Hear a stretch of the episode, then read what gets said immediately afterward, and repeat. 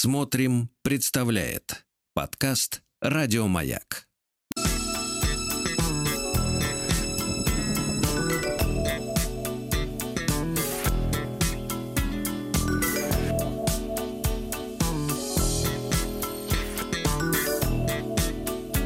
Стилавин Лайт. Да. Позвольте мне... Вот он. Нарисовался. Доброе утро, дорогие товарищи, друзья, господа. Господа тоже, им тоже привет. Да, здравствуйте, Владик. Доброе утро, Сергей. Здравствуйте, Владик. Вы знаете, я пока что, вы тро- строго меня не судите, я пока что разминаю свой речевой аппарат. Очень хорошо, потому что ваше сегодняшнее и, ш- и название шоу на этой неделе будет именоваться Стилавин Лайт. Разминайте на здоровье. Да, да. Значит, друзья мои, э, В рамках закона, как вам конечно. сказать, как вам сказать? Вы знаете, вот, э, э, да, нет, нехорошо сказать рот. Вот я все-таки буду упоминать и речевой аппарат, да? Конечно. Языковой. Вот он, понимаете, отдыхал. И даже Очень отчасти, вы знаете, как это, это как, как происходит, как в детстве. Я бы сравнил эти ощущения, как в детстве. Потом, к сожалению, с возрастом это проходит. Вот. Я думаю, что в в смысле детство длится лет, наверное, где-то до 20, может быть, 5. Меня поймут в том числе автолюбители и все, кто в детстве катался на велосипеде. Ага. Вы помните, конечно, как э, велик же на зиму ставился обязательно, ну, в чулан куда-нибудь там, э, на балкон, еще куда-то, да. И вот весной, тебе там лет, ну, может быть, 10, э, ты первый раз выкатываешь велосипед, наконец, э, на улицу, Ага. садишься, и ты, э, несмотря на то, что весь прошлый год, например, проездил на велике каждый день, ты, тем не менее, вот после этого зимнего перерыва, ну, начинаешь как-то основы, ну, вот первые, по крайней мере, минут 5-10, да, ты снова к нему привыкаешь. Э, Та же история, когда водитель, например, неопытный, э, ну, как первые там пару-тройку лет за рулем, если делает какой-то перерыв, опять же, на отпуск, например, вот, то садясь снова за руль, снова вот надо вот, ну, чуть-чуть привыкнуть к педалям, к рулю, к зеркалам. Нащупать педали, давайте так. Да, вспомнить, вспомнить. Нащупать. К огромному сожалению, это ощущение вот э, с возрастом проходит. И вот я, честно могу сказать, в отпуске я несколько недель не садился за руль. Мгм. Вот. И, а как сел, и как-то никакого удивления не произошло. Да. Руки помнят. И ноги и тоже. руки, и но, нога помнит одна. Вот, э, потому что автомат, коробка. Да, и так далее. Вот, и вы знаете, э, друзья мои, и привыкаю также вот пользоваться речевым аппаратом. Привыкаю. Даже как-то с, с удивлением слышу свой голос в, в наушниках, если честно, с некоторым. А, Поэтому позвольте начать, давайте с лирического э, такого. Спасибо большое нашему дорогому Виктору. Вот нашему э, краснодарскому поэту. Поэту э, надомнику, да. да, который подсуетился. Э, Интересно, высыпается ли он и э, вообще работает ли. М, Вот, э, потому что очень плодовитый. Э, при- Прелюдия такая. Посвящается тем, кто отдохнувший, обнулимши, э, ну это, кстати, другим скорее, а, релаксамши. Это старославянский, я вам просто объясняю. Да, я понимаю. Итак, стихи. Давайте можем такую э, трепетную какую-то мелодию, м, тонкую, э, ненавязчивую. Ненавязчиво. Ненавязчиво, нет. Ну, у вас все ненавязчиво, я понимаю. Ну, Давайте вот так. Давайте. Ласкает ухо блюз. Нет, не так. Ласкает ухо блюз от звукорежиссера. Услышим голос Златокудрова мы скоро. Суждений, шуток, новостей водоворот С утра до спозаранку лыбится народ Прекрасно, прекрасно. прекрасно. Нам нравится.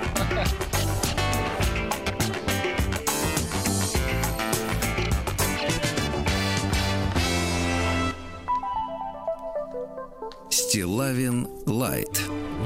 Понятно. Не путать с Лайтманом, это другое. Вот, значит, друзья мои, э, значит, история такая. А, Когда... Не э, путать со спутником, извините. Так? Ви. Да, конечно. Так. Прошу. Да, значит, да.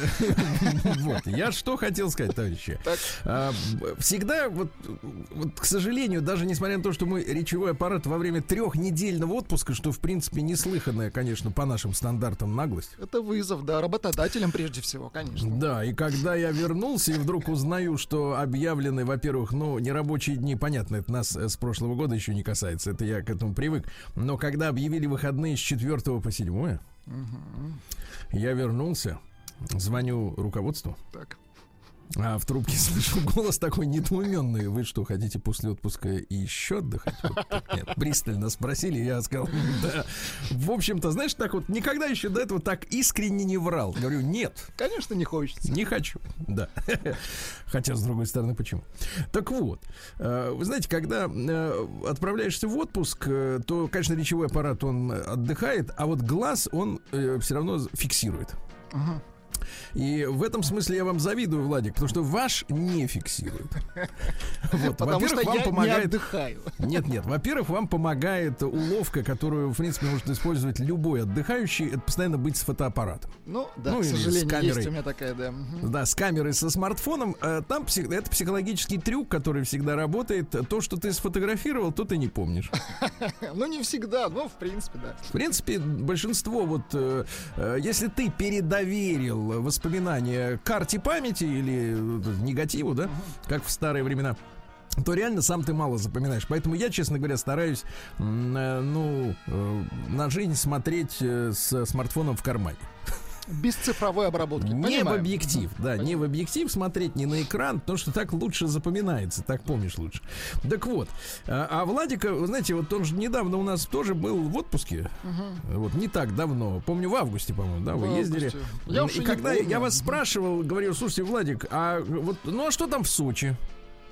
И, как вы помните, дорогие друзья, не, не, не дадите мне соврать, он сказал, да, все нормально, опять все, нормально. Но я И уходил никаких- от людей. Но я же вам рассказывал. да, никаких, никаких, собственно говоря, отличных каких-то воспоминаний, Да. что, в принципе, в корне отличает меня от вас. Так, давайте. Потому что я, поверьте мне, я держу сейчас в руке э, мой смартфон, М, там есть э, приложение «Заметки», и они сверху донизу забиты впечатлениями. Сверху донизу. Я Очень уверен, хорошо, очень. уверен даже, что сегодня мне не хватит времени на то, чтобы осилить хотя бы четверть этих э, Мы значит, будем смаковать. Впечатлений, Сергей да, по- да. Мало того, что смаковать, но и вы- высказывать претензии, критиковать. Ни в коем случае, э, ни в коем Да, и так далее. Так вот, друзья мои, я должен сказать, что тоже, как и вы, Владик, я побывал в Сочи. Очень хорошо. Очень Вот, хорошо. я, э, э, я, честно говоря, ехал с рас- в расстроенных чувствах. Почему? Потому что, потому что, э, в принципе, я хотел поехать в сентябре. М, Ну, не Но, получилось. Но в сентябре, вы знаете, вот пока еще, э, э, значит, в, в Афганистане не сменилась власть, была тревожная обстановка в мире. Мгм. Тревожная. И, в общем-то, мне сказали, Сережа, давай лучше в октябре. Потому что мало ли что, мало ли что в Кабуле. Вот так мне сказали. Мало ли что. Я говорю, ну, в общем-то, я, в принципе, человек такой элегантный, интеллигентный. Есть, конечно, принципиальный вопрос, когда я могу сказать нет. В остальных случаях я говорю хорошо. Слушайте, из чего мы делаем вывод, что сейчас в Кабуле хорошо. Да, да. Вот, но тогда это бы не было очевидно, Да, и да, да. э, мой отпуск перенесся на октябрь. Что, в принципе, меня очень огорчало, потому что, ну, вы знаете, ну что такое октябрь? Конечно, люди в Краснодарском крае поговаривают, что сезоны сменились. Вот когда мы в одной из командировок э, ездили по Тамане, прекрасный полуостров, винодельческий, Господи. Иисусе, как это было замечательно. Ну, сейчас не хуже, кстати, но ездить не нужно было. Так вот, вы знаете, да, э, я с местными ребятами разговаривал, они говорят, слушайте, Сергей, Валерьевич, э, сезоны сменились. То есть, если раньше э, бархатным, э, что, в принципе, неправильно относительно оригинала, мы с вами знаем, что до революции бархат- бархатный сезон это была, наоборот, весна.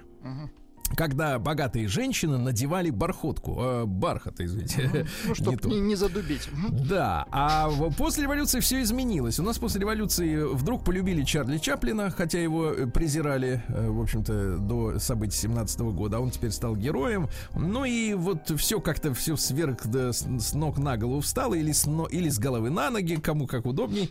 Вот. Ну и бархатными сезонами объявили э, сентябрь.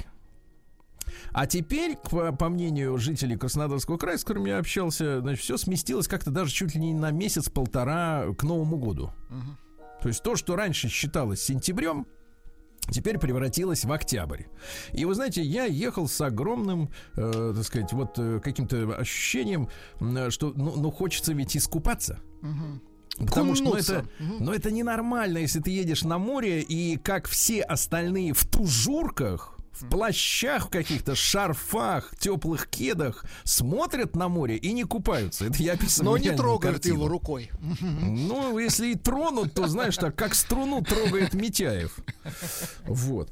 Так, вот, э, и вы знаете, и я очень обломался э, от этого, обламывался, пока ехал, но когда я попытался войти в воду, Целиком, то оказалось, что она на самом деле прекрасна. Да вы что? Какая И до, была? до, вплоть до 20, по-моему, 6 числа я имел удовольствие два раза в день, э, испытывая на себе очень колкие взгляды вот этих разодетых в меха Завистников. завистников, да, купаться. Значит, вы представьте, какой кайф. Чистое море, во-первых.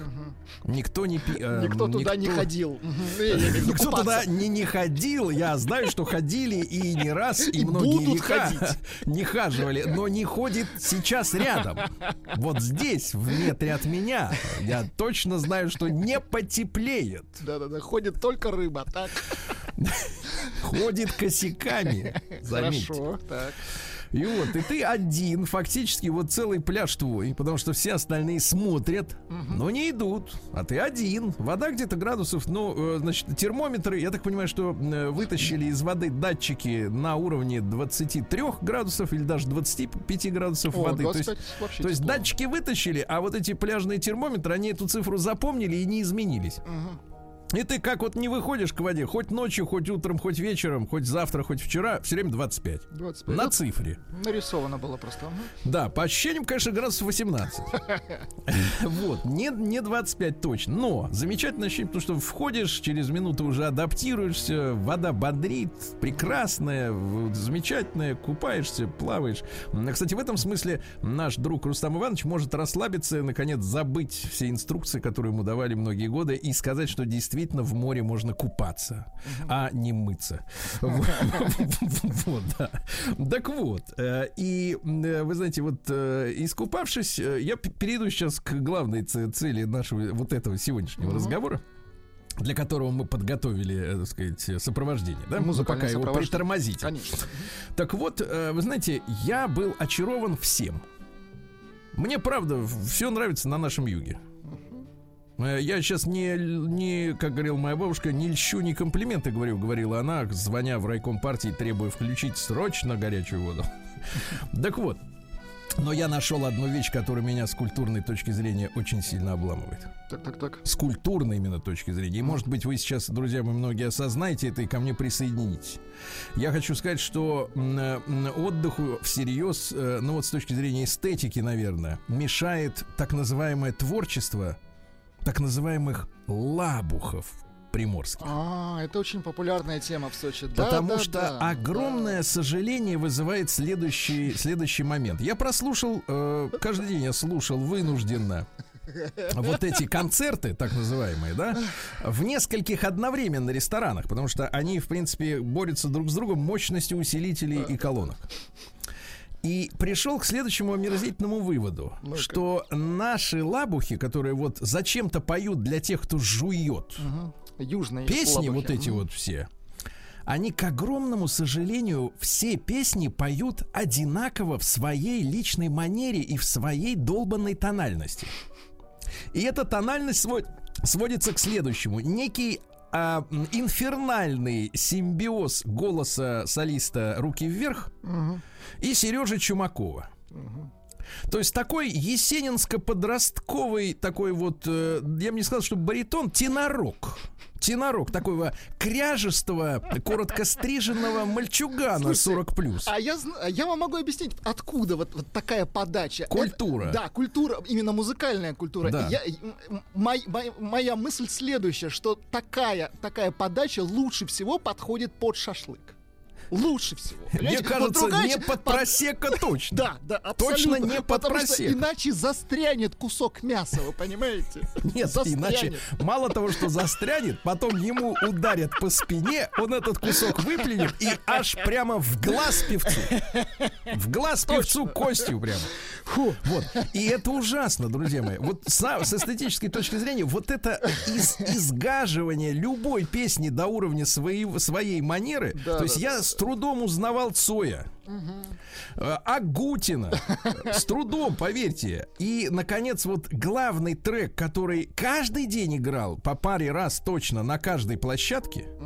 И он исполнялся вот этим, вот этим подростково-сорокоплюсовским, э, чумаковско, вот этим руки-верховским, вот этим голоском, да, тенорком. Постоянно. Я я даже не узнал, кто это пел в оригинале. Понимаете, Да-да-да. когда я забил в поисковик слова из этой песни, Так. я с, с удивлением понял, что песня-то на самом деле была когда-то неплохой. Я даже ее пару раз послушал в машине. В оригинале. Но, но так как они ее исполняют, вот все вот эти прибрежные лабухи, да, узнать ее, вот узнать, если ты не э, фанат вот этого конкретно исполнителя и не слушаешь его альбомы, Не да, музыковед, да. да. Если ты нормальный человек, то ты думаешь, что какая-то шляпа вот звучит, понимаешь, вот из раза в раз, из раза в раз. А песня-то оказалась приличная. И если позволите, давайте чуть-чуть ее послушаем. Ну, конечно. Я просто сейчас ностальгну по-быстрому и вспомню эти незабываемые вечера. Давайте.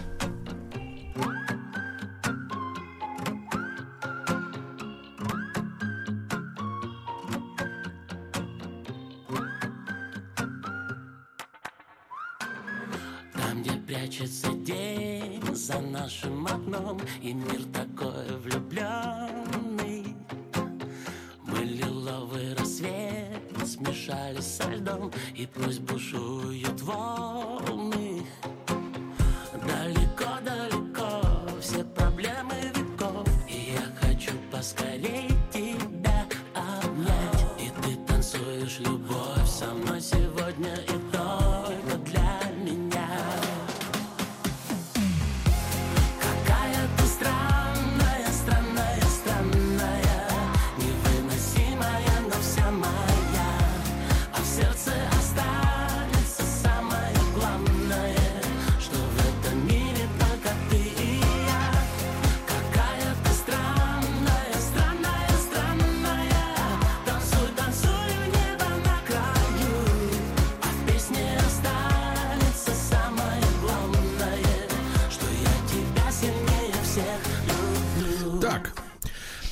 дорогой Владуля, Ну, приличный- я, я приличный тебе честно могу да. сказать, честно могу сказать, Так. я обожаю Пресного, мы знакомы, э, в общем, э, и прекрасный мужчина, семьянин, э, старший сын, младшие дети, прекрасная жена, все замечательно, Зурбаган.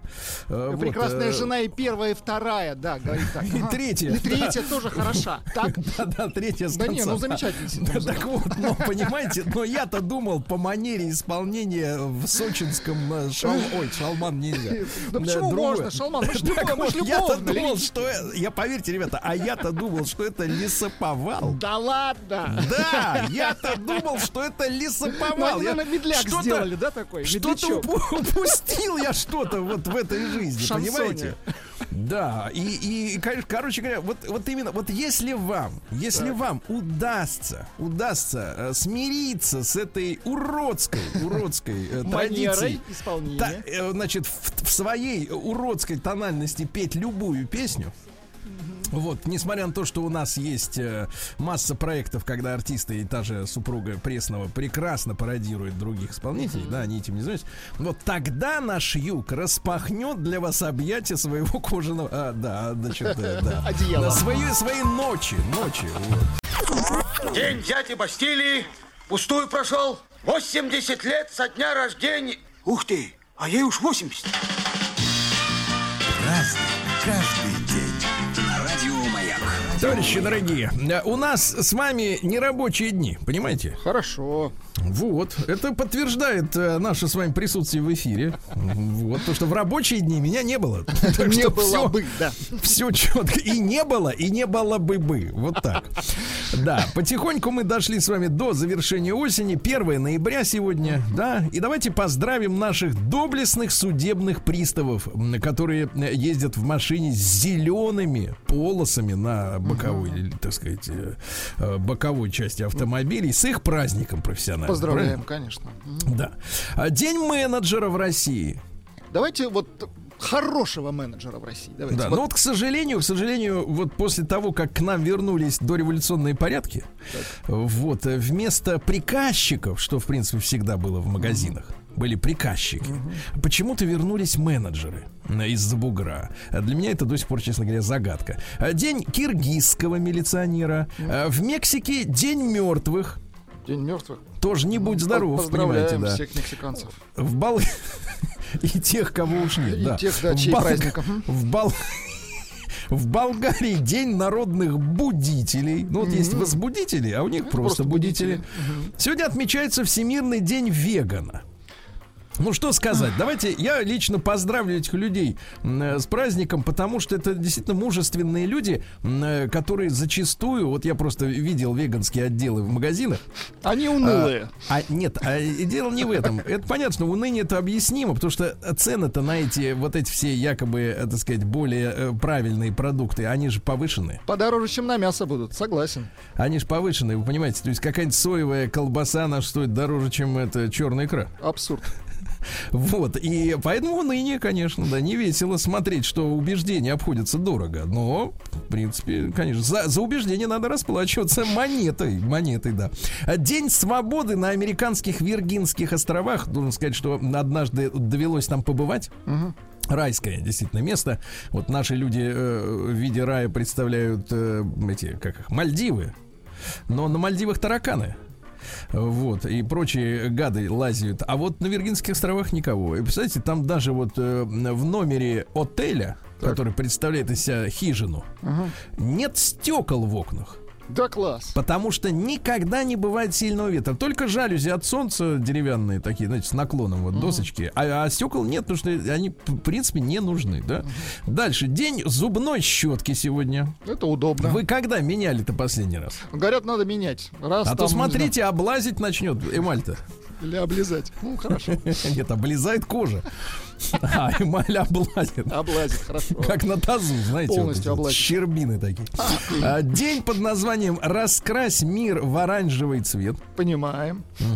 День гадания на кофейной гуще это серьезный процесс, тут надо инструкцию. День приготовления еды питомцам. Цинично, когда все продается уже в готовом виде. День откажись от своих обязанностей. Видите? Это слишком для нас. Для нас сейчас не особенно как тут первый день. нерабочие дни особенно, да. Как мы можем, э, да, не, от нерабо- в нерабочий день от обязанности отказаться? День уксуса, ну, наверное, который на халяву сладко, сладок, Это да. которая либо красная, либо белая. День корицы. Корица. корицы. Вот. Международный день ароматической свечи. Ну, вы знаете, вот этим ароматическим благовониям, вот этим, особенно азиатским, приписываются какие-то сверхъестественные свойства. А я, как человек, побывавший э, в свое время в Катманду, Мгм. я видел, что эти вот эти ароматические всякие палки, их э, втыкают э, в нечистоты коров. Ну, такие отдушки, да. Да, это просто туалетная отдушка, потому что корова у них священное животное, понятно. трогать ничего нельзя, все это лежит. А запах поэтому- присутствует, да. А запах присутствует, надо с ним как-то бороться. Так что те, которые думают, что они просвещаются, зажигая вот эти все палки, ребята, вы попутали. День кальцоны. Не кальсонов, а кальцоны. Это итальянская пицца закрытая в виде полумесяца. Ну, то есть полкруга. полкруга. Да, день прожаренных моллюсков. Поздравляю. Ну-ка, дай-ка я твоего моллюска прожарю. День вина ксиномавра. Это греческое вино. Но поскольку греков...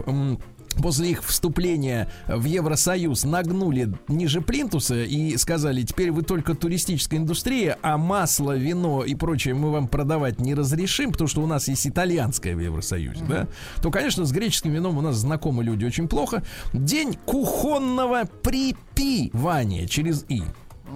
Вышел на кухню, думаешь, что-то забыл. А вот чего. Вот. Ну и, наконец, сегодня Иванов день проводы осени, друзья мои. На это, в это, с этого дня на Руси провожают осень, встречают зиму. Вот, на- должны начаться настоящие морозы, ясно? Ну, Морозов не Вот, обещает э, пока. Поговорки какой? Давайте, какие? какие? Путь груден. Груден, наверное, все-таки, да? Нет. Путь груден коню запряженному труден. Ясно? Ясно. Праздник каждый что ж, товарищи, в 1500 году родился Бенвенуто Челлини. Это у нас э, ювелир и скульптор, но еще более известен этот товарищ как автор мемуаров э, «Хвастливый» э, вот, и «Наглый». В 15 лет он был уже задирой и грубияном, убил человека. Жаль. Сбежал в другой город, сбежал, да. Вот, Такой общем, талантливый убийца, да, по сути? Такой, вот да. Одаренный, убил. одаренный убийца, извините. Вот вы в этом смысле, конечно, неплохо тоже провели время без меня. Подготовились, Так. да. Дальше. А, Сегодня прекрасный день, друзья. В 1578-м Дмитрий Михайлович Пожарский родился. Это наш замечательный князь, который вместе с Козьмой Мининым из Нижнего Новгорода возглавил народное ополчение и освободил от ляхов, которых тогда э, называли поляков. Ляхи они были. Москву в 1612 А Давайте году. поляков теперь называть поляхи. Ну, поляхи-то тогда это носили. Извините, это была фантазия могу. дурная, хорошо. Я гуманист. Поляки, конечно. Дурная мысль, Конечно, неправильная. да, да. Просто Да. ляхи, да. Да. В 1773 в Петербурге основано, кстати, памятник Минину и Пожарскому э, стоит в Москве на Красной площади. Его, правда, из-за парадов э, Чуть-чуть военной техники отодвинули. передвинули немного, так сказать, попросили. Э, Вот. Для тех, кто считает себя знатоком русской истории, вопрос. На, в этом памятнике разноуровнем кто сверху, Минин или Пожарский? А? Вопрос. Вот. Это вам просто вопрос. А вы задумайтесь, что за заедьте. Вроде пускают еще на площадь. В 1773 в Петербурге основано горное училище, ныне Санкт-Петербургский горный институт имени Плеханова. Ну, Плеханов-то он как бы не при делах, но название хорошее. Вот. В 1798 Бенджамин Ли Гиннес родился. Это знаменитый э, первый лорд-мэр города Дублина прекрасного. Это такой чистый вариант, э, в прямом смысле чистый, э, Лондона. Вот, такой уменьшенный. Ну и ирландский пивовар знаменитый, который основал компанию Артур Гиннес. Заметьте, он сам Бенджамин. А, стал а почему же компания Артур? Интересно. Очень интересно, да-да-да. Дело в том, что Артур это папаша, А, а Бенджамин это сынок, он в честь папаши и назвал, да. Но что касается э, пива самого этого Гиннес, то на самом деле, ну, конечно, это никакое не, не пиво, это стаут. То есть мы в России немножко плохо разбираемся, ну, я имею в виду в массе своей. У нас все, что вот как бы Мы другой узел вяжем, да. Вот, то все, что с газиками, но не просека, у нас все пиво. Но это неправильно, это, конечно, не пиво. Ну, это крепкий там- напиток, да. Там в пинте, опять же, вот они пользуются какими-то уродливыми мерами, э, так сказать, объемов, да, до сих пор, несмотря на то, что подписали конвенцию парижскую о мерах и весах. М, 198 килокалорий. Это меньше, чем даже в обезжиренном молоке, представляете? То есть пьют и не толстеют, вы понимаете, Да, да? класс. Ага. Я, кстати, видел, как массово в Дублине молодежь не толстеет э, на мой день рождения, 17 марта, Да-да-да. э, в день Святого Патрика, Но они же шлифуют еще, да. они шлифуют вот этим антикалорийным стаутом, шлифуют виски. Да, да. И, в принципе, к трем часам дня они абсолютно уже х- Свободные. не с- Да, абсолютно, да. В 1815-м Кроуфорд Уильямсон Лонг родился. Это американский врач, который первым в истории применил эфир для обезболивания, ребята. Для обезболивания. Он в 1842 кстати, вот, вот история же безболезненных хирургических вмешательств, она насчитывает, ну, меньше 200 лет. Только в 1842 м, он, значит, фурункул вырезал у человека на шее и обезболил. А до этого что они? По башке били палкой, правильно? А иногда и вообще не били. Да, если плохо вел. То есть, то есть обратная история. Если хорошо ведешь, ударим. Плохо, терпи. Да. В 1834 впервые упомянута в печати карточная игра под названием покер. Не путать с полупокером. Описанный как игра лодочников Миссисипи. Ну, оттуда вот это «Я убью тебя, лодочник». Да, да, да, да, да. А Наш замечательный Дмитрий Константинович Чернов в 1839-м это металлург, э, который заложил real Заложил, В да. хорошем смысле заложил, конечно. Многие закладывают, но, Но в в дурном, не конечно. то. А он металловедение заложил. Молодец. Кстати, был тонким знатоком музыки не только духовых инструментов, но и Мог и музыку заложить, в хорошем смысле. Да, мог бы, но занят был другим. А в 1859 вот опять в руку идет масть. Э, Василий Егорович Таиров, наш замечательный пионер виноградарства и Очень виноделия на юге России. Он развивал, э, значит, сегодня существующее научно-производственное предприятие Нива. Понимаете? Это винодельческая станция русских виноградарей. Ему мы обязаны сегодня прекрасному пинотажу и прочему. Очень. Вспоминаю, просли... прослезываюсь. По пинотажу грустите, да, понимаю. Мы тоже. Так, Нет, ни в коем случае. Ни, ни капли грусти. Ну и на, а, ни капли просто. Точка. ни капли грусти по пинотажу. Так, И в 1863-м Джордж Паркер родился. Изобретатель автоматической перьевой ручки, в которой там подкапывает само. да-да-да, это удобно. То есть не надо макать. Понимаете, да? Вот, это для того времени было революционно. А сейчас вот покажите мне человека, у которого, в принципе, с собой есть всегда авторучка. А? Да нет таких. Ну куда мы котимся, товарищ? Ну что, что происходит? День дяди Бастилии пустую прошел. 80 лет со дня рождения. Ух ты, а ей уж 80. Разный, каждый Ну что ж, товарищи дорогие, сегодня у нас 1 ноября, правильно? Ну и сегодня, э, в 1866-м, Иван Александрович Родионов родился, писатель, эм, э, который, среди прочего, составил книгу очерков по истории донского казачества под названием «Тихий Дон». И некоторые, так сказать, желтые, желтые. Э, Знаете, вот у нас есть журналисты, а есть журналюги. А Давай- есть ли- литературоведы, им тоже надо какую-нибудь вот такую... А э, давайте и- их назовем горе литератур- литературоведы. Дорого, дороговато будет, дорого, долго. Долго. Так вот, они, значит, приписали именно Родионову э, авторство всего Тихого Дона, что, в принципе, литературоведческая экспертиза, не коррумпированная, не подтверждает. Да. А сегодня в 1880-м Альфред Вегенер родился. Это немецкий геофизик, который придумал, что континенты Земли дрейфят. Э, то есть, извините. Дрейфят. Да-да-да. То есть они Ну, перемещаются. перемещаются медленно. В принципе, билет на самолет не нужен, мы когда-нибудь пристыкуемся куда-нибудь. да. через миллиард лет. только питаться правильно и прожить миллион лет. Но в этот день, в 1894 вступил на престол последний российский император Николай II, но я бы не зарекался. Судя по петербургской церемонии. А в 1894 в Париже французский микробиолог Эмиль Ру.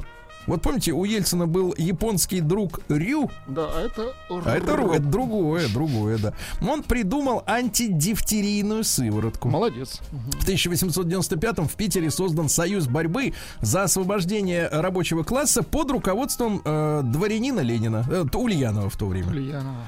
То есть дворяне решили освободить. Ну, не в первый раз.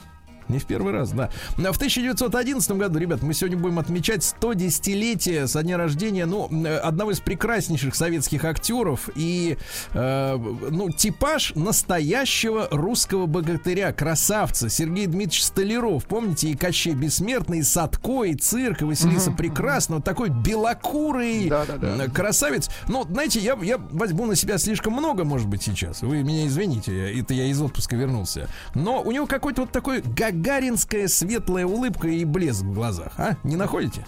Ну, есть что-то, да. Ну, яркое, вот такое простое, честное, открытое лицо очень. Не сильно. на сложных щах, как сейчас говорят. Во-во-во-во-во. Да, да. Не как у этого, который на Луну якобы вступил первый раз. Да-да-да, А в точно. тысяча... Да, вот это. Луи да. Армстронг. Вот именно, я даже... Луи Армстронг, точно. В. Кстати, у Сачма щи про- попроще. Да. Хотя развитые такие вообще большие. замечательный. Мгм. Да, в 1914 году Мэри Джейкобс изобрела лифчик. Но это, очередная феминистическая революция. Вот. Она хотела, Как хотела лучше. изобрести ленту для стягивания груди, как в Египте. А придумал лифчик, понимаете, да? Вот. А сейчас, сейчас, извините меня, и от него хотят отказаться.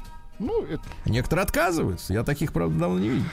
А В 1831 Так. году, роди- 1931 Евгений Николаевич Митько, это замечательный киносценарист, он придумал такие фильмы, как «Бумбараш» и «Цыган», помните? отличное, да. Отличное кино, да.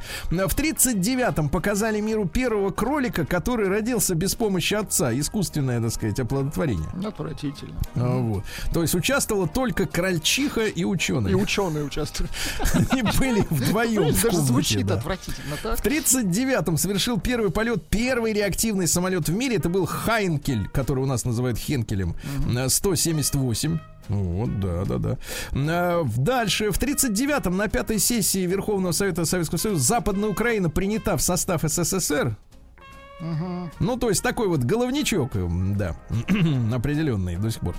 Да. В т- в 42 году Анатолий Иванович Королев, э, может быть, забытый сейчас многим, да, но он был очень популярен в 60-х, 70-х, эстрадных певец, э, песенка «Друзей». Он, представьте, попал на мотоцикле в автоаварию, Так. лишился ног и Ужас практически какой. был всеми забыт. Но замечательный исполнитель. На дорогах о тебе поет мне ветер, на дорогах вижу я твои следы, но тебя я Да, сейчас так уже не поют. Сейчас надо вот в борту Сейчас что-то или- что-то держать. Сейчас или бухтят, или фальшивят. Да. Да, в 42 году подонок Ларри Флинт родился. Он основал порно-журнал «Хаслер». Представляете? Ну, сейчас а это- цитаты какие? Да. Цитаты. Много денег, много друзей. Подлец, что там говорить. Мнение — это все равно, что дырка у каждого есть. Да, да, слушай, невысокого мнения о людях. Подлец. В 43 году Сальваторе Адамо родился. Ой, бельгийский певец. А? Ну-ка, дайте. Elle marche par les rues de la ville. Понимаю, да. В 44 году жительница поселка Мамонтовка Московской области Анне Алексахиной в Кремле торжественно вручен первый орден «Мать-героиня». Семь детей. Ну, замечательно. Вот, да, да, и больше. Вот, в 51 году Валерий Геннадьевич Огородников, замечательный наш кинорежиссер, ну, я так понимаю, вы выросли на его фильме «Взломщик» и полюбили Константина Кинчева Да, да, этого. да, он там снимался. Не то, что снимался, он вытянул этот. Шутка, шутка, конечно. В 54-м вооруженное восстание в Алжире против французской администрации. Ну, там вот э, война, причем э, и уходить оттуда и офицеры не хотели. В общем, все против всех. Такая, да, история. В 59-м году в бывшем особняке Дервиза на английской набережной в Ленинграде открыт первый в Советском Союзе дворец бракосочетания. Понимаете? То есть запахло Вот немножко... когда это все началось. Запахло, да, в стране запахло реставрацией. Жареным. Мгм. Часто уже там уже нормально все. Вот, так в этом доме, кстати, царская семья интересно, что обсуждала вопрос о даровании народу Конституции. На минуточку. Да. В 62 году Энтони Киди, вспомним его, правильно? Конечно, помню. Ну-ка. Послушаем. Понятно, цитаты. Э, Стать счастливым это самое радикальное решение, которое я принял в своем жизни. В своей жизни. А Марию Михайловну Порошину поздравляем с днем рождения. Конечно, поздравляем. Конечно. Шикарная Э, актриса. Что вот. И Гошу тоже. Гошу да, в заодно. 1977 году начатые пассажирские рейсы сверхзвукового пассажирского самолета Ту-144 «Наша птица крылатая». Это была фантастика, конечно, жаль, что закончилась. Да, ну и в 86 году, вы все помните, на телевидении в Питере, в Ленинграде тогда вышла первая программа «Музыкальный ринг».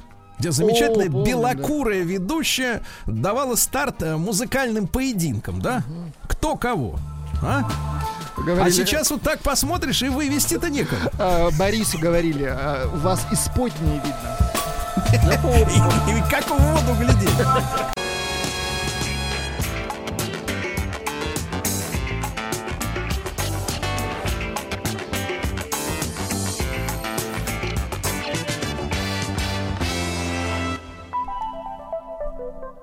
Стилавин Light. Вот примерно так. Доброе утро, друзья мои. А, вернулся я из отпуска, а тут перемены. Вот, во-первых, light. Во-вторых, мы решили, ну, скажем так, э, перетрясти. поставить Омск на hold. А? Поставить Омск на место. Давайте так. Мы много, много лет, э, значит, э, информационно вытягивали регион. Не Да. вытягивали, а пиарили в хорошем смысле слова. Да, а теперь решили, что, в принципе, у нас есть и другие Ну, э, места в стране. Конечно. Ну, как-то это нам откровение такое зашло сверху. И поскольку, э, в прямом и переносном смысле, и поскольку, э, в общем-то, я вернулся э, из Сочи, то давайте-ка мы вот сегодня сделаем подборку сочинских новостей, где сегодня плюс 22. чтобы песней своей помогать вам в работе, дорогие мои. Сочинцы. Вот так вот. Давайте. Примерно так. В Сочинцы, Сочи, э, в Сочи водителя на диване оштрафовали за отсутствие ремней безопасности. Мгм. Неплохо. В Сочи стартует Сочи Fashion Week. Фашн Сочи Вик. Хорошо. Да, в Сириусе все это стартует. Э, Не только трендовые коллекции, но эффектные перформансы, яркие вечеринки, опять же, Пино Нуар, э, вот и так далее. Да, все это в Редисоне, но это Емеретинка, да? Э, Спрос на небольшие квартиры в Сочи вырос на 43%. А Жаль. цены-то выросли на 80%, братишка. Печально. Ты слышишь? Братишка, Браток. А так вот, э, на сочинском рынке первичка стартует от 250 тысяч за квадратный метр. Люди тянутся на юг. Да, люди потянулись и не хотят отваливать. Стаями, да, стаями. Мошенник в Сочи, 39-летний, продавал несуществующие земельные участки. То есть вообще нет земли в этом месте. Ай-яй-яй-яй-яй. Видимо, дыра. Да. А Бухгалтер Людмила, 50-летняя, укравшая более 50 миллионов рублей со школьных обедов в Сочи. А Представляете, какая доходная история? 55 миллионов рублей с обедов. А что они ели, люди, в это время? А представляете, они еще и ели. Непонятно. Пыталась оспорить приговор суда, да. Ну, еще несколько. В Сочи спасатели выявили из леса заблудившихся грибников. Вам говорили в школе, мы тебя сейчас выведем, Владик. А у нас, кстати, в Сочи тропический лес, хороший, с лианами. Ай, оттуда А очень там сложно есть выйти. мох, э, по которому легко определить север. А как определить север, если ты на юге? Там все вам. Ты же на юге, правильно? Север вокруг, Да, получается. да-да-да-да. правильно? Да-да-да-да. Да, в Сочи полицией задержано трое участников массовой драки в Адлерском районе. Дрались несколько десятков человек, а задержали только троих. Почему? Остальные ушли. Да. В Сочи пассажиров авиарейса из Москвы 30 минут обыскивали из-за того, что кто-то стырил из салона плед. Отвратительно. Нашли ли плед, непонятно. Непонятно, да. Оказалось, все это время он лежал в кресле в эконом-классе, представляете? Ну, стыдно, Ну, товарищ. конечно. Ну, Ну, что у вас, где у вас- приличных людей. Ощупали, надеюсь, с удовольствием щупали-то. Да. В Сочи таможенник получил три года тюряги за получение взятки в 30 тысяч рублей за незаконный ввоз из, в Абхазию компьютерных видеокарт. Видимо, там до Абхазии дошла история про майнинг криптовалюты, что ли? Наконец-то. ага. Мгм. А откуда электричество-то брать? Чё- Ну и, наконец, в Сочи 33-летний житель Ростова, Опа. Так. неподалеку. Вот отличная музыка, да. Итак, Ростов следующий будет на очереди. Забрал забытый в магазине чужой телефон за 120 тысяч. Так? Так. И продал его. Лавкач, всё. я вам так скажу. Лавкач. Узнай- узнаете кого-то? Сочинцев, да, русский. Ростов, батюшка.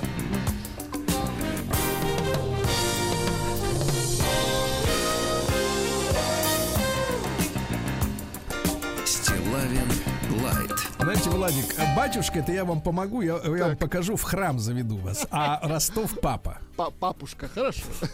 Названо число россиян, которые не могут выехать э, за границу из-за долгов. 4 миллиона 200 тысяч человек. Э, Вы там? А куда едут-то? В Хургаду, прости господи. Ну, Куда-нибудь. Вот где травят их, то туда и едут, наверное. Видимо, да. Значит, э, нарколог прокомментировал инициативу Ксении Анатольевны. Ну, Смотрите, на, У неё значит, есть тоже ньюсмейкер у нас такой, да, последнее время смотрю. Продавать алкоголь только людям с дипломом об образовании. А вот это хорошо, а вот это мне Высшим. нравится. Скажи, пожалуйста, а вот те, которые ПТУшники, они пьют жестче? Они пускай пока тренируются на зеленом чае. Да. Она сказала, что то или иное средство, попадающее в организм человека, связано еще и с человеческим материалом. Конечно. Она Что молодец. значит, конечно. Она свое Что- дело Слушайте, знает. а вот здесь с другой стороны, а если ПТУшника поить просекой, у него как дела наладятся? Сомнительно. Да не, и не, не нам поить их. Так, богу, Ксения Анатольевна могла бы, тут опубликовали данные о доходах, там, в принципе, все по плечу, по плечам или по плечу, не помню, как вот. Все по плеч. Да, значит, да. Э, Так вот, наркологи вступились за людей без образования, говорят, что наличие высшего образования проблему не решит. Жаль, зачем оно тогда? А какую проблему тогда решает высшее образование? Давайте. Трудоустройство проблему. Лидеры G20 договорились высадить триллион деревьев. А почему G20? G20, говорите по-русски. Лидеры вот именно, G20. G20, да. Конечно. Да, не B20 тогда, большая А, 20. точно, B20, B20. совершенно точно. Вот, не путать с B52. Да, Так вот, а где сажать? На, на дне моря, что ли, будут? Вот. Триллион, представляешь? Это же... Да они придумают, Мы же на а этом делать месте можем, можем это, торговый центр построить, правильно? Точно. А куда мы сажать-то его? Непонятно. Не, у нас все уже посажено, кстати Не, говоря. У нас лесов-то сажать, это пусть вам потом- сажают вот эти, которые в Алжире, в Марокко, вот те пусть сажают в песок. Знаете, есть крылатая фраза «Где посадки?» Вот это вот, мне кажется, из Да, этой да, да, серии. там же было. Э, В Минпросвещении объяснили, что закрывается прием в колледже, это бывшие путяги, по 43 профессиям. Они больше не нужны. Ну, Не в отдельном виде. ну, понятно. Да, да, да. Дело в том, что сами знания и навыки нужны, не исчезают, а вот профессии уже нет. Мгм. Сменилась власть в Амхате, пока я был в отпуске. Это, Знаете? это хорошо или плохо? Ну-ка, ждем от вас комментарий. Ну, знаете, Власть хорошая в Амхате? Или мы, как таксисты и музыканты, приветствуем смену власти. какой вы, а, жук? Да. Дальше. Иммунело- иммунолог Андрей Продеус назвал продукты в 20 раз повышающие риск образования тромбов. Это О. петрушка, Петрушка. шпинат и базилик. В них огромное количество витамина К, который сгущает кровь, друзья мои. Осторожно. Например, в 100 граммах петрушки 20 суточных доз витамина К. Осторожно. Ага. Да. На фоне пандемии России, россияне стали больше тратить на онлайн знакомства. Причем, Владик, представляешь, женщины начали больше тратить. Когда такое было? Женщины пошли в То есть это, это по- по-моему, мне кажется, это уже инвестиции в будущую счастливую жизнь, да? Смотрите, выросло более чем в два раза за минувший год. Представляете? Э, Средний чек э, полторы тысячи рублей. Причем женщины чаще оплачивают доступ к сайтам по знакомствам в три раза, чем мужчины. Вы представляете? В три раза. Э, Я, честно говоря, вот нет, я понимаю ситуацию, Смотрите, когда мужчина... сколько платежеспособных Нет, женщин когда мужчина... оказывается. Деньги у них есть, да? Да, вот, то есть, да. когда в кафе надо рассчитаться за кофе, Это пустое. это другое, да? Да. А вот, э, а тут, ты понимаешь, не с кого спросить, кого при- притянуть-то, чтобы он заплатил за эту услугу. А может быть, это и, и не только свободные платят, да? Ай-яй-яй-яй. Ай-яй-яй, перес- так называемые пересадчицы. Шутка. Врач рассказал, кто поможет в борьбе, что поможет в- с метеозависимостью. Сейчас же, знаете, это буря магнитная очень сильная, по башке Ужасно, шарашит. да, Вам, я чувствую точно. Шарашит Судя по постоянно. вашим репликам, да. Так вот, контрастный душ, то есть вправо-влево ручку, да, Э, зарядку, Сбалансированное питание, микроэлементы, запомнили, да? Уилл Смит признался, что задумывался о самоубийстве. Но месяц назад он признался, что его жена открыто жила с другим мужиком. В принципе, на этом фоне-то неудивительное заявление свежее, да? А в Москве мужчина около часа сидел на вышке линии электропередач по неизвестной причине. Не выдвигал никаких требований, долго не реагировал на уговоры спасателей и психологов. Зачем сидел, так и не поняли. Э, С прискорбием сообщаю, что сыровар Олег Сирота, неоднократный участник нашего шоу, объявил о разводе с супругой. Жаль. Вот, теперь, значит, так сказать, да, сыр свободен. Да, да, значит, Петербург. Сыр холостяцкий. Так. Да, да, новый сорт. Да, да, да. А, э, сыр я свободен. Сыр скорее так, холостяка. да. Да. Нет, есть же, есть же слово там мясника, а это слово Мне, холостяка. мне интересно, только он с дырками или без? А это не вам решать. На- на- Нарисовался сыровар. Каждый в душе сыровар. Я бы, кстати, у э, сказать, бы- Олега вы- поучился бы. Вы бы стали варить? Я Скажите. бы сварил бы как следует. Да, петербуржец, э, петербуржец Илья Так, второй год подряд выигрывает в лотерею накануне своего дня рождения. подозрительно. Я бы, я бы, честно говоря, присмотрелся с точки зрения следователей. Во-первых, он получил год назад 600 тысяч рублей. Ну, Теперь 140 миллионов и не угомонится. Мгм. А что ж все молчат вокруг? А я говорю. Я говорю, что надо возбуждать. Возбуждать. Ну и вы знаете уже о том, что алкомаркеты зафиксировали накануне нерабочих дней рост продаж до 70%. То есть у наших слушателей все сейчас прекрасно. А Перейдем к новой рубрике, друзья. На этом месте могла быть наука, да? Да, да, да. Но теперь рубрика посвящена новостям от э, про женщин, да? Так. Я вам, Владик, предлагаю вот сейчас выключить подкладку и смонтировать ролик специально вот моим голосом, да? Записываем. Итак, включите запись. Новости о женщинах. Прекрасно.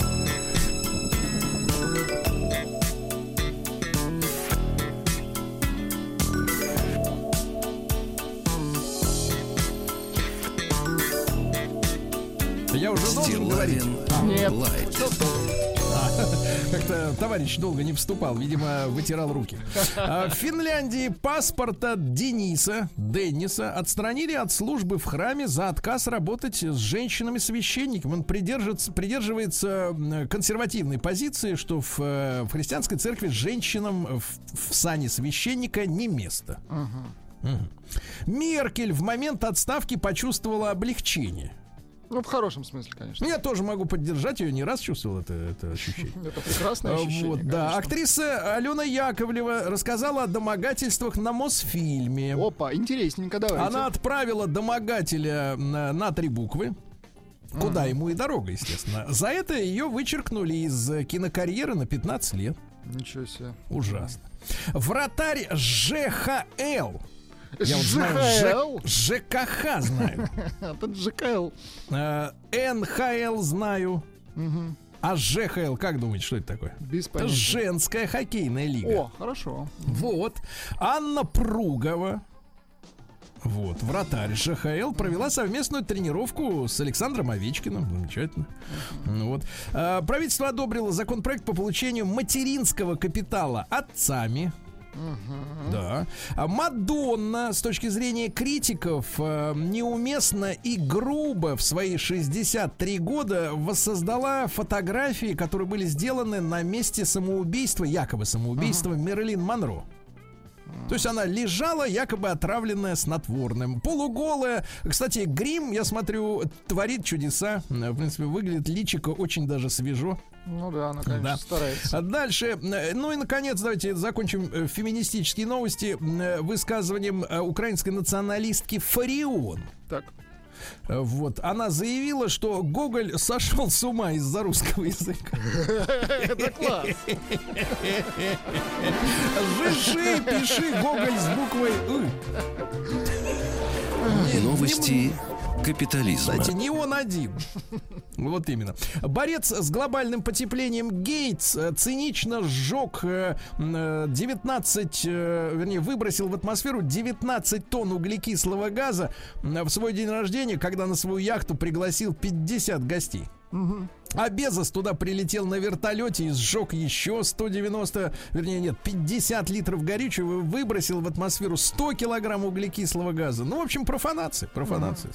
А подозреваемого в убийстве аргентинца удалили из зала суда за то, что он мяукал. А Дело в том, что э, он сказал мяу, причем грубо так по-мужски. Я видел эту запись, потому что его поместили после убийства в психиатрическую лечебницу и не разрешили взять с собой котов. Он протестовал против того, что его коты живут без него. Мгм, Понятно. Дальше НАСА и SpaceX предложили астронавтам-временщикам ограничить использование туалета на корабле Crew Dragon. Запретили прилетевшим ходить в туалет. Говорят, у вас и так вшито все. Ну, какое-то время не ходите, пожалуйста. К нам не надо опыта нашего, у нас своего хватает, можем поделиться. да, пока в, в себе. А, в, штате Нью-Джерси уволили учителя после того, как ученик Мухаммед Зуби задал учителю вопрос, могут ли ученики взять дополнительное время на выполнение задания, а учитель ответил, мы не ведем переговоры с террористами. Ужас. Мэр города Сент-Луиса с улыбкой отреагировала на звуки перестрелки, прервавшие ее выступление. Ну, стреляют, что О, делать, да? постреливают, смотрите. Мгм. В Италии, к сожалению, скончался автор замечательного десерта тирамису. Звали его Адо Кампиол, ему было 93 года. Вот. Илон Маск планирует открыть в Техасе собственный университет под названием ТИЦ. Птиц. Мгм. ТИЦ. Да, биг... О, нет, просто ТИЦ. Да-да-да-да. Ну и, наконец, да, на, на, так сказать, на тему нашего ужасного, да, с точки зрения психологического здоровья, времени. В новозеландском голосовании за птицу года Так. лидирует летучая мышь.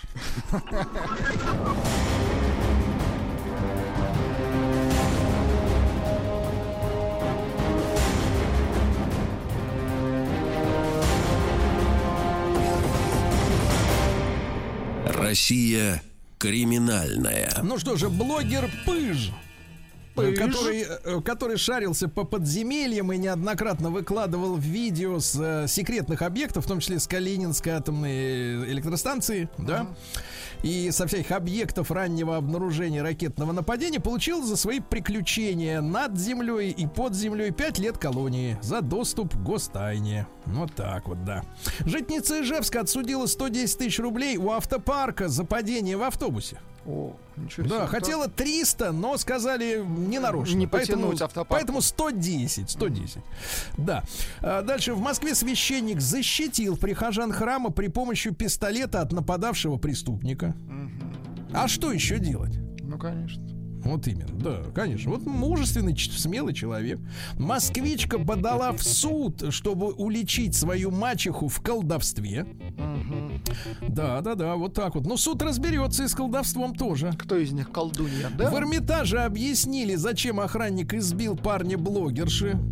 Дело в том, что гость перепутал вход с выходом. Ему просто, видимо, этим движением указали выход там. Нет, как раз пытаюсь Да. объяснить, что он что-то попутал. Да. В Кемеровской области в одной из квартир обнаружили нелегальный дом престарелых, то есть запрещенные, прес- запрещенные старики или старикам здесь не место. Да? В Казани толпа бутылкой избила водителя машины из-за слишком громкой музыки из салона. Ну и, наконец, новость года. Давайте. В Оренбурге участники квеста Так. немножко подвыпив, избили ведущих за слишком сложные задания. Ты кого, сволочь, тут дурить За собрался? кого нас держишь? Кричали люди. Вот. Но теперь придется ответить за это. Это произвол. Это произвол.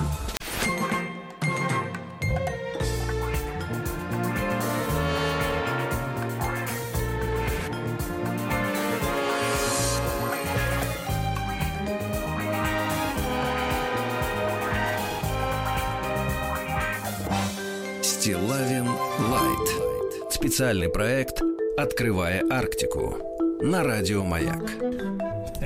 Вот, Друзья мои, пожалуйста. да, благодарю, благодарю вас, э, да, любезный. Так вот, друзья мои, да, еще находясь в отпуске, я с удовольствием узнал, что вновь в нашем эфире специальный проект «Открывая Арктику» на радио «Маяк». Понимаете, да? И вы, конечно, помните несколько звонков, которые у нас были в прямом эфире, в утреннем эфире. Мы разговаривали с ребятами, которые отправились на прекрасном атомном ледоколе на Северный полюс, да. И вы помните то замечательное открытие, которое сделали дети в условиях отсутствия постоянной сотовой связи. Они на третий, да даже на второй день начали друг с другом общаться. Вы помните? Мгм. Очень хорошо. Да, Правильно. и, и вот это ощущение, что мы с вами намертво привязаны к мобильным телефонам, теряя на самом деле э, живое человеческое общение, живой контакт друг с другом, да, иногда некоторым кажется, что это навсегда, а вот стоит оказаться на э, Северном полюсе, даже, даже только отойдя от Мурманска, э, так сказать, на пару э, дней, да, уже э, люди начинают вновь друг с другом общаться и, и вдруг осознают эти прекрасные ребята, да, э, которые, в принципе-то, в своей жизни никогда нормально, наверное, не общались, потому что они родились уже в эпоху, э, к сожалению, коммуникаторов сотовой связи, наладонников, планшетов и смартфонов.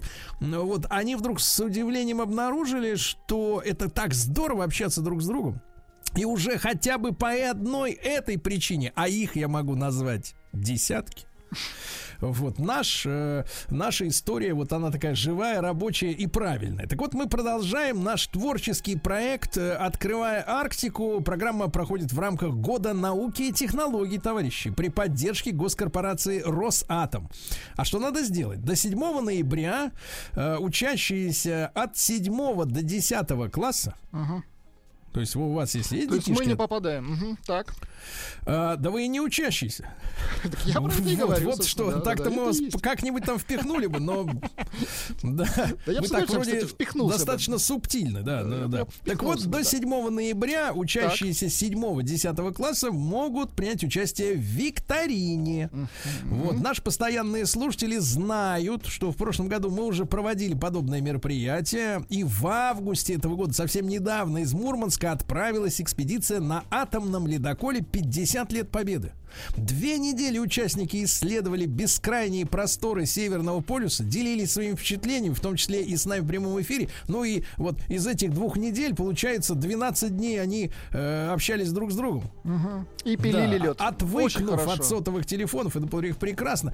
Так вот сейчас каждый желающий активный школьник, ученик, подходящий в возрастную категорию, еще раз напомню, седьмой, десятый класс, да, и увлекающийся наукой, понимаете? может принять участие в новом проекте и попробовать получить приглашение на рейс уже в следующем 2022 Рейс. Где, да, в этом рейсе можно будет э, ближе познакомиться с уникальной природой Арктики в составе команды молодых и очень перспективных ученых и кураторов. Да, команда экспедиции окажется на вершине планеты. Как вы понимаете, это вовсе не Джамалунгма, а именно Северный полюс. Пересечет Северный Ледовитый океан на одном из самых больших и мощных атомных ледоколов мира. Своими глазами увидит суровые ландшафты земли Франца Иосифа. Э, Но проект творческий, и мы с вами, Владик, ждем э, интересных работ от ребят. Да, да, да. Мы знаем, что работа должна содержать три части: завязка, кульминация, развязка. Это я запомнил. Минуточку, минуточку. Давайте. Для участия. Смотрите, необходимо написать небольшой рассказ. Так, Ну, люди с образованием называют еще эссе. да. На тему Северного полюса и его обитателей. Затем надо, товарищи, опубликовать свою работу в одной из социальных сетей, например, в Инстаграме или ВКонтакте. Пометить обязательно хэштегом. То есть маяк, э, нижнее подчеркивание, открывая Арктику. Так? Следующий хэштег Homo Science, человек науки, да? Вот, под своей публикацией. А, действительно, Владик запомнил главное. Рассказ должен быть оригинальным, то есть не списанным Не ни у кого. ни, ни- в коем случае. А, содержать, кстати, сегодня мы о, познакомим, я познакомлю вас с примером такой работы. Да. Так вот, классические этапы завязка, кульминация, развязка, молодец. Объем не менее полутора тысяч, но не более четырех тысяч знаков. Придется Да. посчитать все, что вы Да. написали. Также нужно обязательно, чтобы в тексте были три ключевых словосочетания. Например, Северный полюс, Так, атомный ледокол так. и слово Арктика. Да. А в остальном фантазия не ограничена. Предлагаем поразмышлять на тему покорения Арктики. Э, Можно сопровождать рассказ фотографиями или подходящими изображениями. Например, набросать карандашом, да, чтобы погрузиться в эту историю. А дальше мы будем выбирать интересные работы, а рассказывать о них в прямом эфире. И напомню, что Эссе принимаются, то есть рассказы, принимаются до 7 ноября включительно. Неделя включительно. Ребята, осталось, время пошло. много, После окончания приема всех работ мы совместно с Росатом выберем самые интересные и содержательные, на наш взгляд, рассказ. И автор работы гарантированно получит билет в рейс. Ясно? То есть приглашение на экспедицию на атомном ледоколе в следующем 22 году. Все правила еще раз мы подробно рассказываем в наших социальных сетях. Заходите и знакомьтесь, товарищи. Ну и посмотреть, как экспедиция прошла в этом году, вы можете в аккаунте проекта в Инстаграме. Называется он Homo Science, нижнее подчеркивание, ру. Ру. А, Еще больше полезной и интересной информации можно найти на сайте просветительского проекта homo-science.ru. Ну, это сайт, да? А, И сегодня я прочту вам э, эссе э, Сони Раскатовой. Давайте. Давайте вот музыку поспокойнее, пожалуйста. Не Давайте, хорошо. Участвую в творческом, э, так сказать, в творческом проекте «Открывая Арктику».